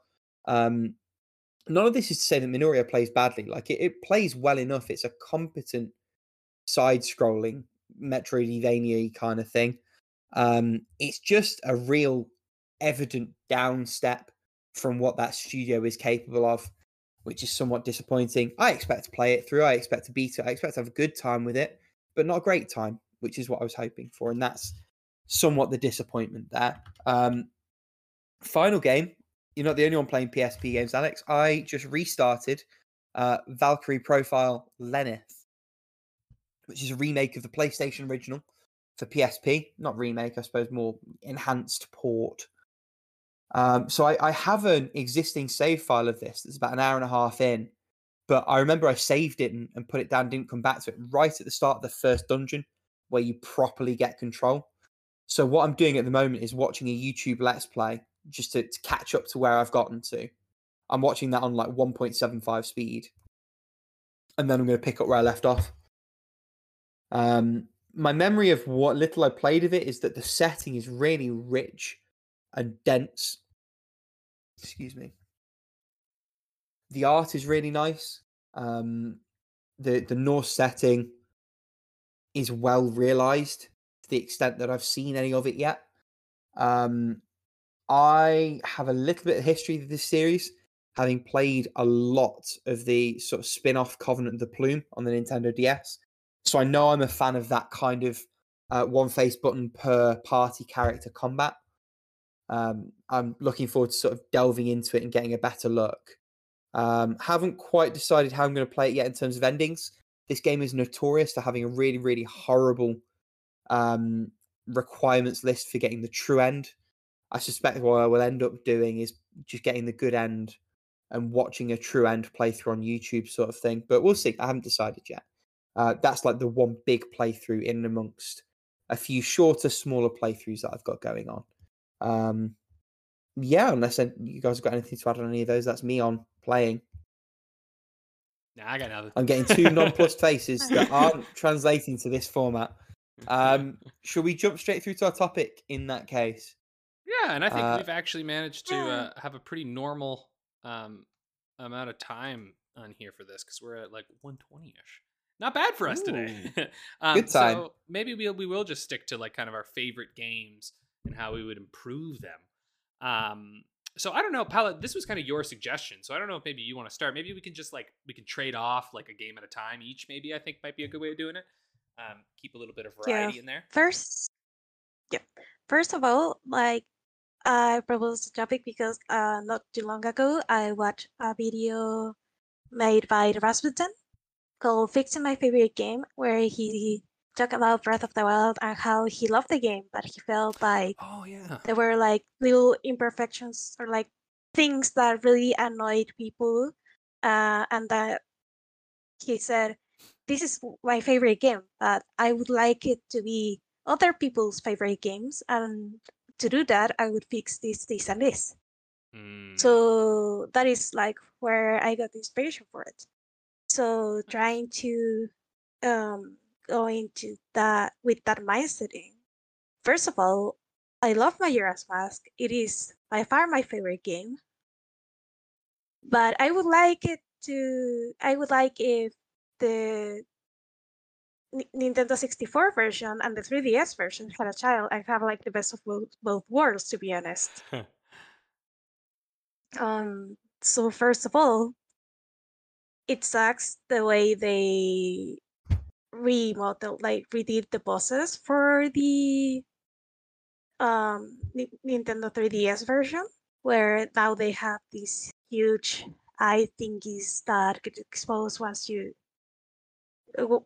go on the, the battle like go through the battle like a certain amount of time, and it's like, hey, you really don't need to do that because in the original version you can just have the boss like uh i guess like hit their weak spot and then you can just hit them like wherever and just get done with it.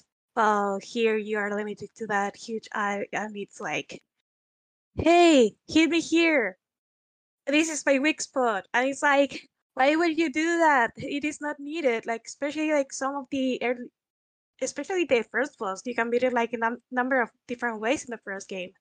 But no, you can only hit the giant glowing eye. The other thing that kind of disappointed me was that you don't have the unlimited fast swing with the Zora mask anymore. Mm. And that just makes swimming a chore. Like, no pun intended. Sorry, that was horrible. Um, Must yeah.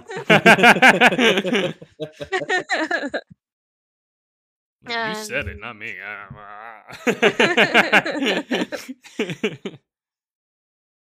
and the last thing would be that um you cannot freeze any spot uh, in the water with the ice arrow you have to freeze specific spots that are shining in the water with the ice arrows other than that i would say the 3ds version has many many quality of life improvements that could make it for some the superior version especially if you don't have a lot of time to play it. Unless you use save states. If you can use save states um you can like make up for the oh you can only save and quit at the owl stat- owl statues that are in the original game but yeah that's i think those are the little things that nag me about majora's mask especially the remake but i still feel like it is a, a very solid version because you can just um, fast forward to whatever time you want without having to wait an eternity for that quest. You can save uh, at the owl statues and have like it be a save, and you can keep playing, which makes a lot of the three day um, quest, especially Anju and Kafei quest, a lot less of a burden. Mm. As much as I love I love the those characters, that quest was stupid. And finally, um, I think those are the two big things that uh, the 3ds ah video graphics like. Okay, uh, things look a lot nicer, but again, if you're using an emulator, you can just download a texture pack and make it look nicer. That would be for my first game. Cool. Um, Why don't we why don't we swap around and then we'll come back to some of your others. yeah. Hmm. I just thought on, that Alex, was- Otherwise, go this is gonna be Paolo ranting for like half an hour, and then you guys keeping. Well, yeah, we can keep the or, like- discussion flowing. um, Yeah. I like your ideas too, there, though, and I mean, I think you know, it sounds a little bit like like uh, playing Majora's Mask using um, uh, Nerrel's like HD texture pack seems like a nice sort of in between ish um, from those things. Because I'll tell Yeah. you, that game feels pretty new when you play it that way. um, It does. I kind of had a similar. I like the the way you looked at it, where it's like making your the game better so that more people can like it. I kind of like that sort of take on it because I was I was struggling a little bit. Like I was like, I'm not sure how to how to go at this, and like one of the ones that I'm still not like. This might be a little unsatisfied, but Mass Effect is like favorite games of all time, and and particularly the trilogy. And I think um the recent re-release, right, the Mass Effect uh, trilogy re-release, I think is is very it's very good, and in fact, it's like kind of all I could really hope for from that thing, you know, um, in in terms of that sense. But this being a like, you know, perfect world imagining, right, where you know it's not going to happen. The thought for me on this is like I kind of wish that the game could be even more a single game, right? Like right now, it really feels as though it is a trilogy. And yeah, they brought the first Mass Effect closer to what it feels like to play Mass Effect 2 and 3. But when you start playing Mass Effect 2, and like even on my replay through it, it, you really do get the sensation that that was a new start for the series, right? I mean, like, I don't. Okay, I don't think this is spoilers because it's it's it's the opening of the game. Um, but if you care at all about hearing anything about Mass Effect, then I guess plug your ears. But at the very start of Mass Effect 2, the whole conceit is that Shepard dies, right? That's the very beginning. And then the whole idea is that Shepard is reconstructed, which is like a really, you know, cheeky gameplay way of being like remake your character. you know what I mean? Like that's sort of the idea. And it makes sense within the world that they've done. They actually like it, it's not something that you're like, oh, okay. You're like, well, no, okay. They justify it, um, and then it, it has an impact throughout the game. But it does just make it feel like a separate game, right? Which, of course, it should because you know it came on the PlayStation for the first time when it came out, and no one on the PlayStation guy got to play Mass Effect, so it kind of had to be its own game. But if I could make it perfect, I would want to sand off those edges. I wish that really your choices could actually carry over even more impactfully throughout. And I know it's not possible. Like they did what they could with what they had. But truthfully, I wish, and maybe this is just, you know, the thing we all wish in the end, that you could just fail some stuff more, you know? Like in the sense that you complete missions and some missions have bad outcomes, but I kind of just wish that like you could just lose in that first game and you could not save the world kind of thing in the end of it and have to just play out those consequences um, as an option. Now, is that realistic? Fuck no.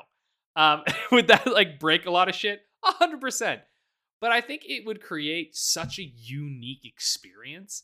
Um, and especially if it was like connected through with all of them. So like really my ultimate dream is that like if they were ever allowed to go back and just be given free reign and told like here are the three games and you have all of the all of the content still in there and you can still just play through the game the same way but now we're going to bring a team on and the team is just going to fill out all of these possible other scenarios to like expand the game and make it this crazy like wider experience and then if you come back into it you just have all these fucking possible outcomes that you could hit on um god that'd be so fucking cool again, is it realistic? Isn't it? Is it reasonable? Absolutely not. But it's like, I, I feel like it. That's like the goal. You know what I mean? It's like the holy grail of what they're trying to accomplish, and they know they can't quite do it because, again, a game has to limit your choices to a degree because it's all programmed, and that's just what it has to be. But obviously in their greatest minds they want to create something where you're truly role playing and you're truly going through and having this adventure um and you know anyway That's what I want. That's what I would just love for Mass Effect because it's just such a good game, and I wish that it could be even more like wide open and huge and just like expansive for people to get lost in and just explore this world. Which again, I think they kind of tried to do in Andromeda, which we all know how that went. So, you know, that is what it is. But Rick, what about you? So, my first pick is a game that I think is pretty close to perfect for what it does, which is uh, Valhalla or VA11 Hall the um, cyberpunk bartending game. Two things. One, super unrealistic. One, I think, marginally realistic. My unrealistic wish is that you had a little bit more input in terms of how um, the main character, Jill, responds to people. I, the beauty of the game, in a lot of respects, is that you are a fly on the wall. Um, listening to these people's stories, hearing about the world around them as told through what they talk about at the bar in this little corner of the universe that you call home. Um, you have some limited input into how those conversations go based on the drinks you make for those characters. I would love to have some dialogue choices in there to be able to shape the direction that those conversations go in a little bit more. Um, the other thing I think would be pretty cool is at the start of each night you pick what songs are in the jukebox. Just the same as the way that you put people's drinks together and what drink you choose to give them um, has implications. I think it'd be really cool if there was some way to tie in music choices particularly because some of the characters are already musically minded um, in that game. I think that would be really cool I, I think again a lot of it's i suppose there are almost two different ways of approaching this the way of like what would be the dream scenario and the other way of like what could genuinely be accomplished. And I think maybe that's one that we look at another way. That'd be a, a, another interesting way to look at that lens, even though we're kind of sort of taking them both in turn. That's me. Paolo, what's your next game? My next game would be Steins the original visual novel. not, not Steins Gate Elite because I have no idea what changes uh, have been made to the story and the characters, or like the overall structure of the game. I love Steins Gate. I really do with all my soul, but it is very difficult to recommend a game for someone who is coming from watching the anime. Because first of all, it really takes a long while to get going, the story especially. And second of all, and this is like the more aggravating one, getting the true ending is a pain in the ass. Like, if you want to get any other ending it is pretty straightforward. Just don't undo the thing you are about to undo to to to get to the trending. The the thing is is that to get the true ending you have to set up or like activate prior to this five flags were called and with those five flags activated given that you um did like uh, a number of actions that um, got to uh, got to you like activating that flag. And try to God, you didn't get the back one. Like you didn't get a back on that one. On on the I think was the fourth one or the fifth one that it can get backed. Then you can get the uh, the true ending of the game. Hmm.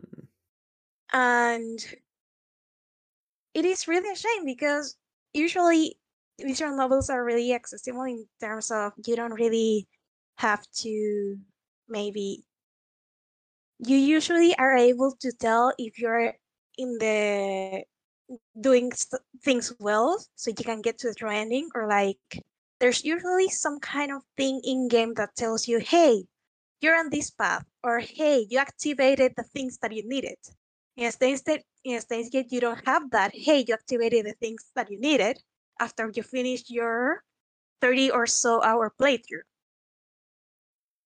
which kind of sucks. So that is the thing. If by some way there's like a thing that tells you, hey, you activated a file, or like any indicator that your save file is not glitch and you can't get the thing, or like I don't know if there's an easier way for you to get the the final ending of the mode, then I would be able to recommend the Steins Gate more freely.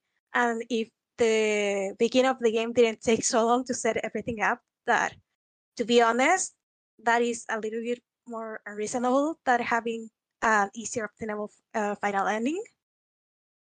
Mainly because it has to set up a lot of stuff that will be uh, important later. So it is more difficult to can- cut content up there. But if that one last ending was easier to get to, I would be able to recommend the game so much more easily.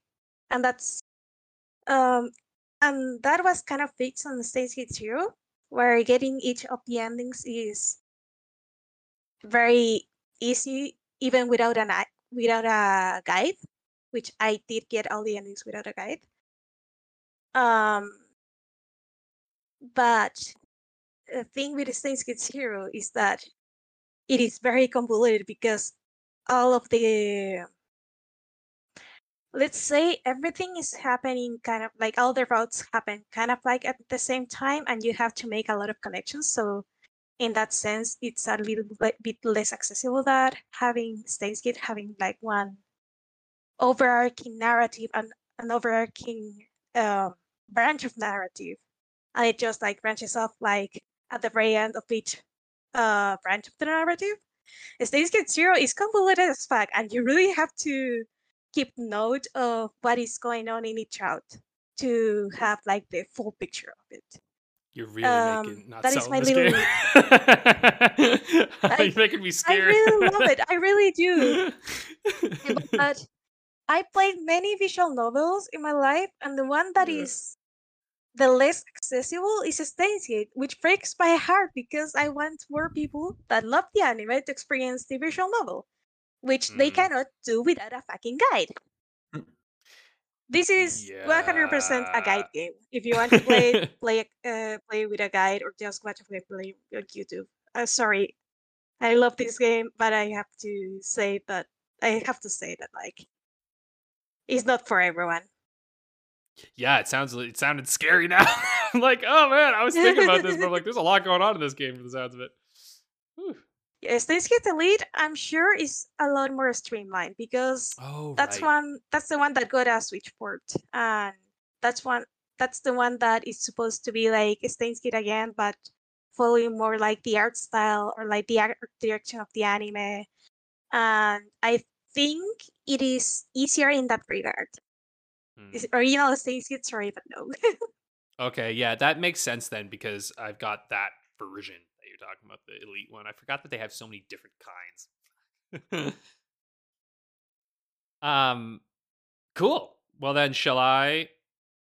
Get your second one through. Yes, absolutely. Shall I get in on this? Uh, so, uh, I picked Knights of the Old Republic 2, the Sith Lords, because this to me is the epitome of like what Rick talked about, where it's like so close, so close to being perfect, you know.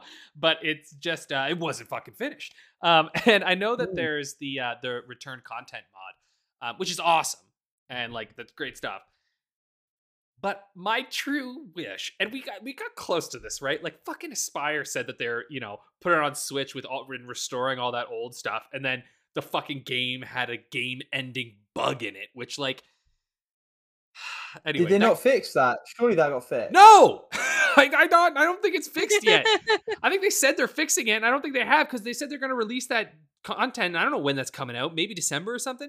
But because remember, this is the company they were they were working on the new the, the, remake, Knights of- and then they got kicked off. It. yeah, because I'm pretty sure they came and they looked at what they did and were like, "Fuck no, you're not making No. this game." and I'm like, "Thank God they did that," because this comp, listen, this company, all they've ever done is ports, and not very well. Like,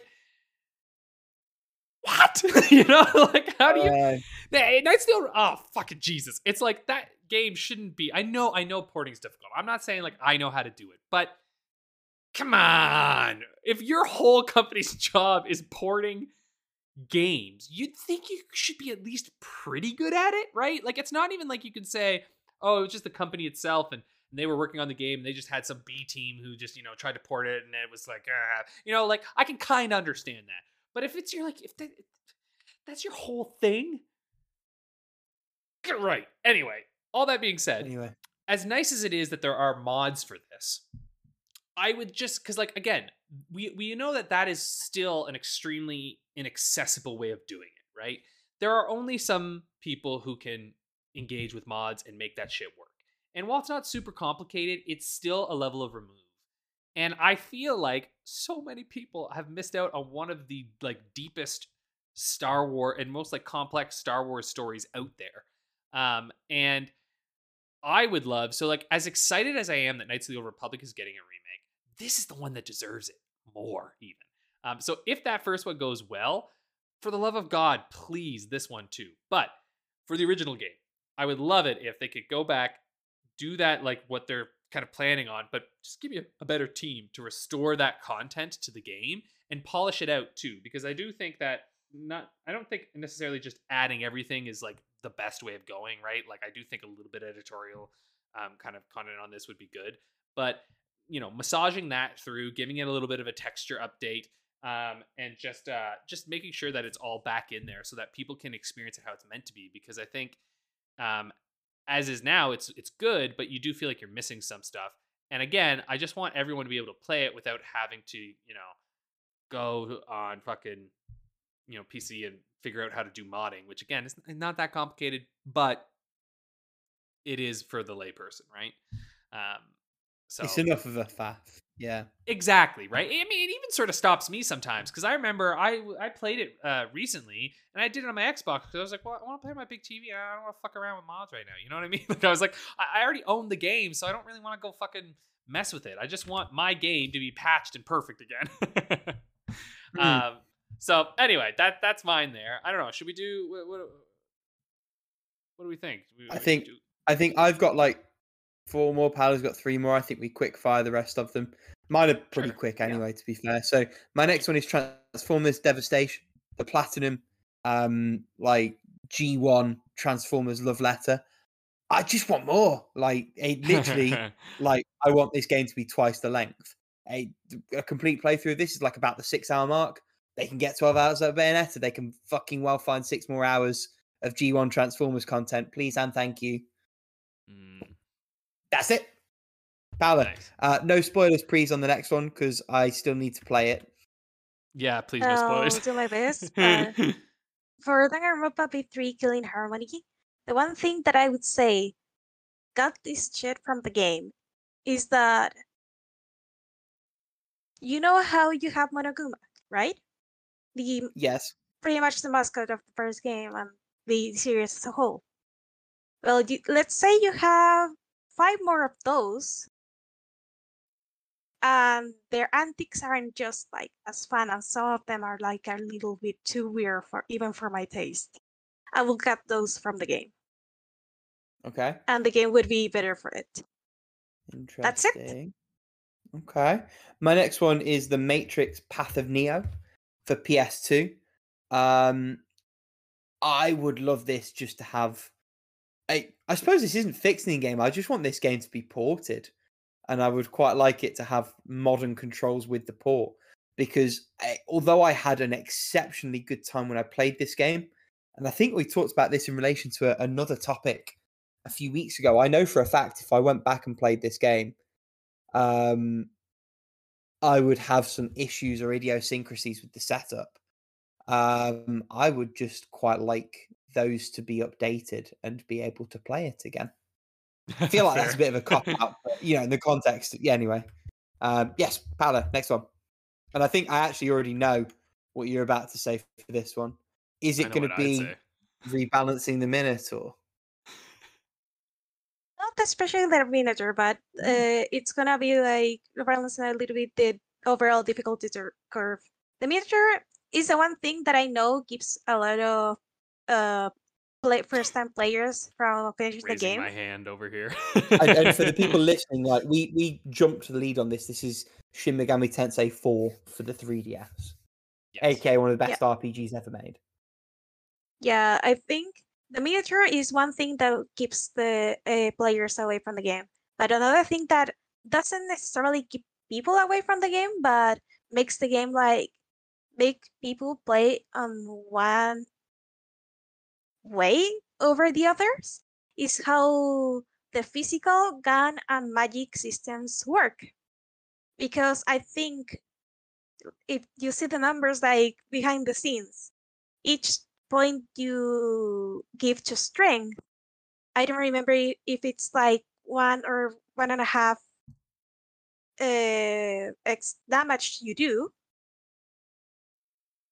Um, each magic point you give to a character translate into 2.5 more damage that you do. But for some insane reason that I can't begin to comprehend, I think it is um what are the other stats? What, is dexterity? It's probably by dexterity, but uh, don't quote me on this one.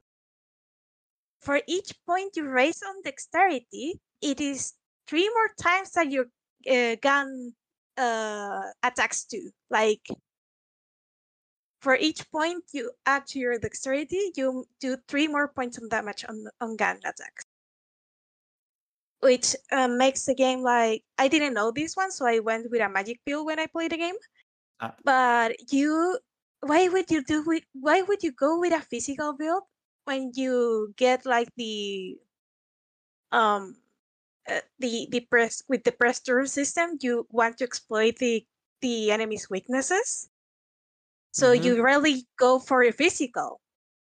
Mm. But then you completely snap the difficulty of the game you have with if you discover the the gun trick. Because you can give your your gun like an element. And then your other demons get the other elements and you pretty much snap the game in half. I only know this because a friend did it. And he said, This is one of the easiest game I ever played because I exploited the hell out of it. Which isn't like what it the developers maybe intended to do. I think the three times damage um, on the gun was mm, uh, a coding mistake. Like it Mhm. wasn't intended to happen. But that would be the other thing that I would like maybe tone it down to so it's like the same as the magic, so it is more interchangeable and you don't snap the difficulty of the game in half with it. Uh, but yeah, the big thing would be the Minotaur because as much as I I did have problems with the Minotaur, but I did persevere. I know that a lot of people that turn their Fuck the into That's I have to Zmart, I mean Zmart, Zmart, Zmart. I know, I don't know. Um, I know for a fact that ten out of ten people that turn in their their copies of uh, Team Amethyst 4 stop playing because of the Minotaur. I, I think it's the Minotaur's not necessarily the problem. The problem is that they gave you an ally who specifically is spamming his strength, his elemental strength. That could be it too. But I, I think you you fix Jonathan. You actually don't need to fix the Minotaur personally. Like I I remember clearing the Minotaur on my first try precisely because Jonathan didn't throw out any agi. that would that could be it. I uh, can you get Isabeau for the Minotaur fight? I don't think so. Because I either not sure. got I don't remember if I got her or Jonathan, but I clearly I'm- didn't get Walter because I don't remember my ally spamming Agi against the Minotaur. It was because I didn't know how to play at that point.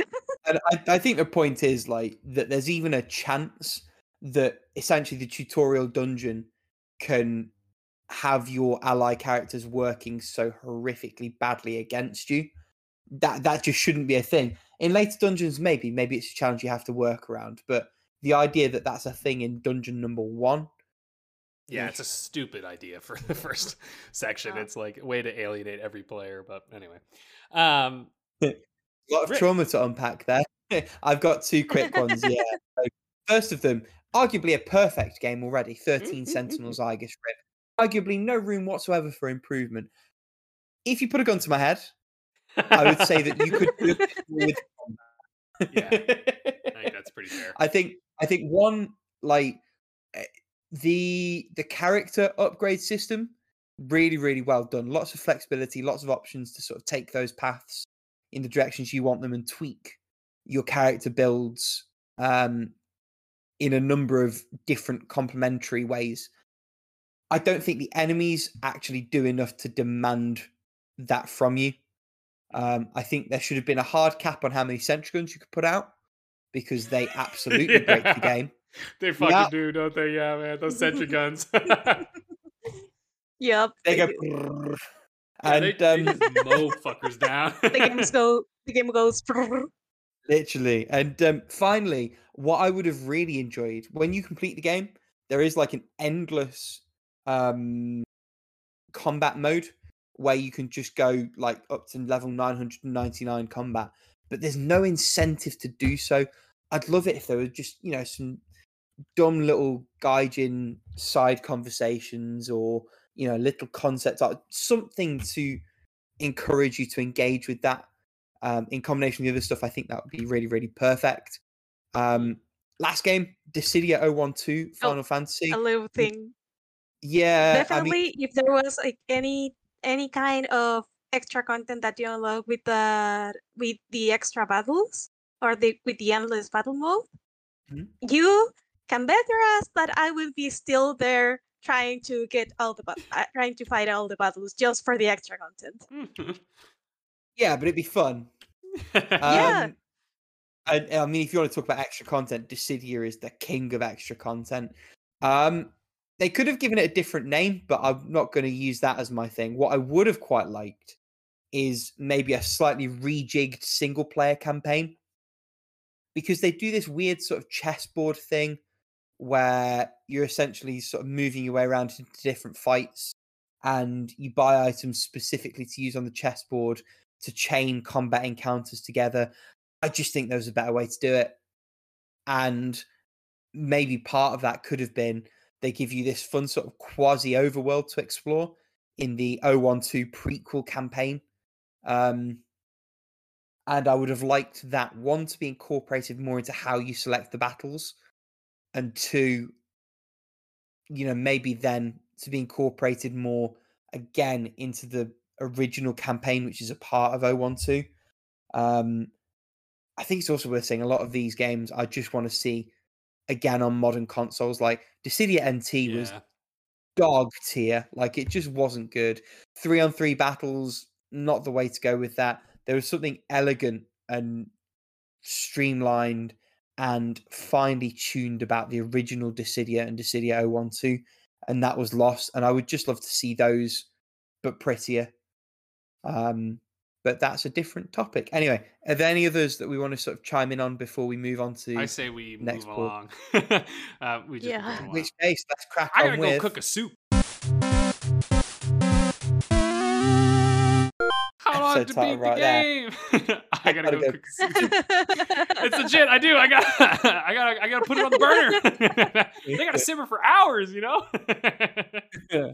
It's winter. I, I'm, I'm in Oh. soup mode now. You know, souping it up. Paolo, while you find uh, the game that we're playing, we'll talk soup. um, but seriously, yeah, like, let me. I'm I'm a cereal soup not enjoyer. I'm not a fan Really? of soup. Really. you just gotta get the right soup. Uh, I'm telling you, man, a Eh. potato and leek soup with prosciutto, mm, so fucking good. It's like this hearty, just like, ugh. I'm making vegetable soups though, and then some hearty hamburger soup. That's my that's my soups for the week. Uh, Hang on, hamburger soup. Yeah, it's like uh, what is that? it's it's just. I mean, hamburger is just it just it just means ground beef, right? Um, it's not like actual It's beef soup. It's not hamburger soup. Well, they call it hamburger soup because it, it, it has very much the flavor of like a hamburger as you would eat. so um, beef. Yes, exactly. Oh, it's ham- we call it hamburger soup. It's just fun. I gotta say, oh, in here in Canada, though, a lot of people refer to ground beef as hamburger, like regardless of like, yeah. So like, it's just Hmm. that's just a thing. Like they'll talk about like as hamburger in a lot of recipes and stuff. I don't know if it's this big a thing other places. I I've sort of found it weird because I'm like, oh, it's ground beef, but they're like hamburger. I'm like, okay. Why use one syllable when you can use three?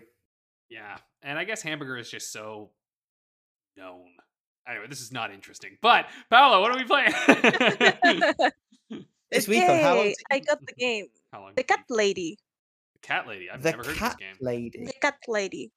Cat lady. Hmm. She's a, she's a cat lady. As for the What platform? Oh, maybe that's part of the question. I'll wait. I'm trying to just uh, Okay, how many people have given the lowest score to this game and what the low no that those are two It's too many. questions. Okay. They- they are two.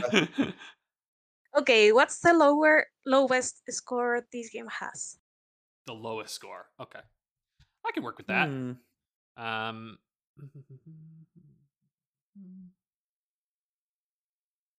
Hmm. It seems as though it's a well-received game. Or is it? Is it? Hang on. Let me let me grab the art. Don't you try and hustle me, boy. Is it this one, Paolo? Is this the right thingamajig? Hang on. Uh, let me see. When it loads up. Yeah, that one. That one. Okay. I've literally never heard of this. And same. I just found it. it was like, oh, never This kind of looks. This kind of of looks this. neat. So it looks fun. Yep. Yeah, I think I want to try this. Uh, let me see here. If it's, if it's horror. Okay, I'm gonna go. I mean, it's for- reviewed well enough on Steam. Ooh, looks very low budget, very jank. Interesting. Okay. Yeah, remember we are using the ratings of how long to beat. So I yes, yeah, of course. That I mean, that's specifically why I'm on Steam, so I don't accidentally like ruin the game for myself. Mm, yeah, I think that's good enough. I, I don't know. I, I'm I'm a little torn on this one. Um, I'm properly stabbing in the dark. Um,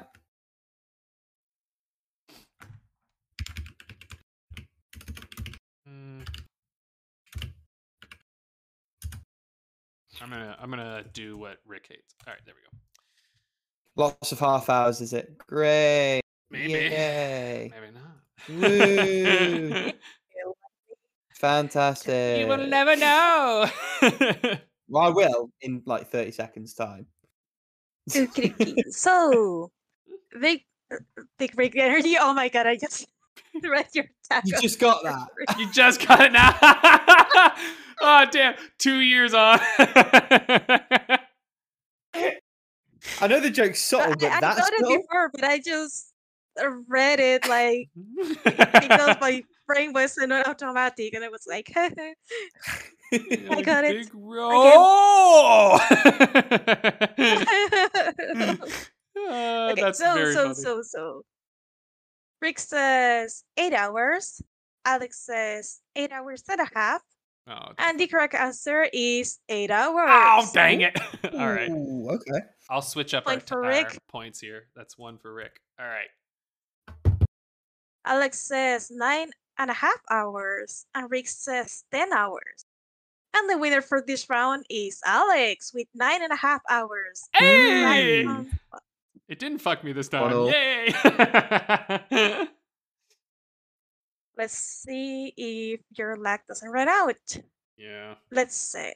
not feeling. Okay, Rick says 12 hours and Alex says 11 and a half hours.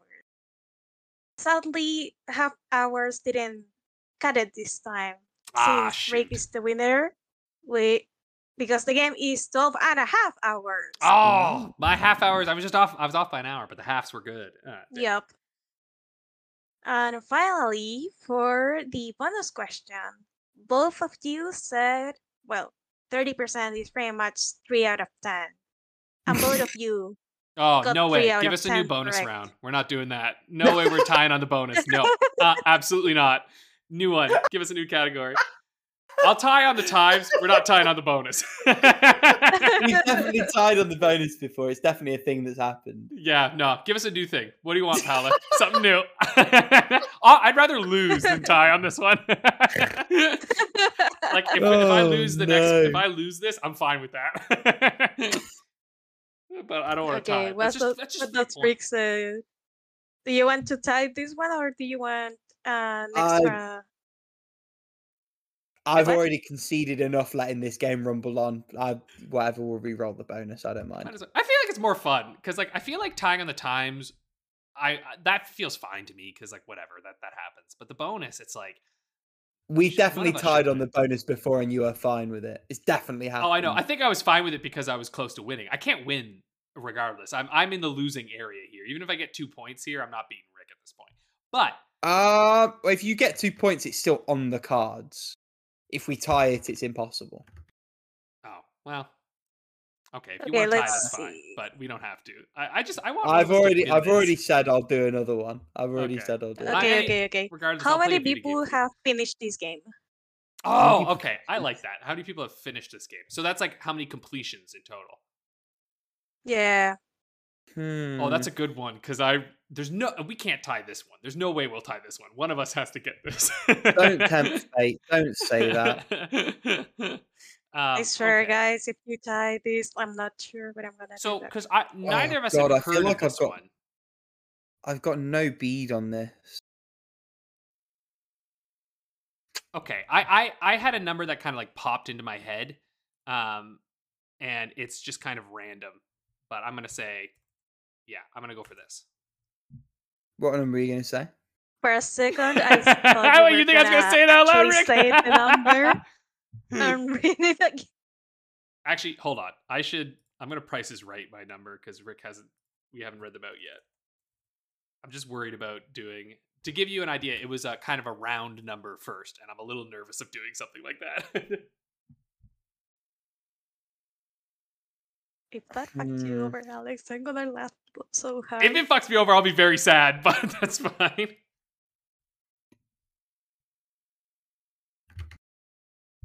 Like if I got it right and then I changed it, I'll be very upset. But whatever. What do you think, Rick? I think a lot of things. I think like I'm seeing a number of reviews on Steam, but I'm thinking it can't possibly be that high on how long to beat. Hmm. Ah, So, yeah, I for guess checking the context- Steam reviews would have been smart.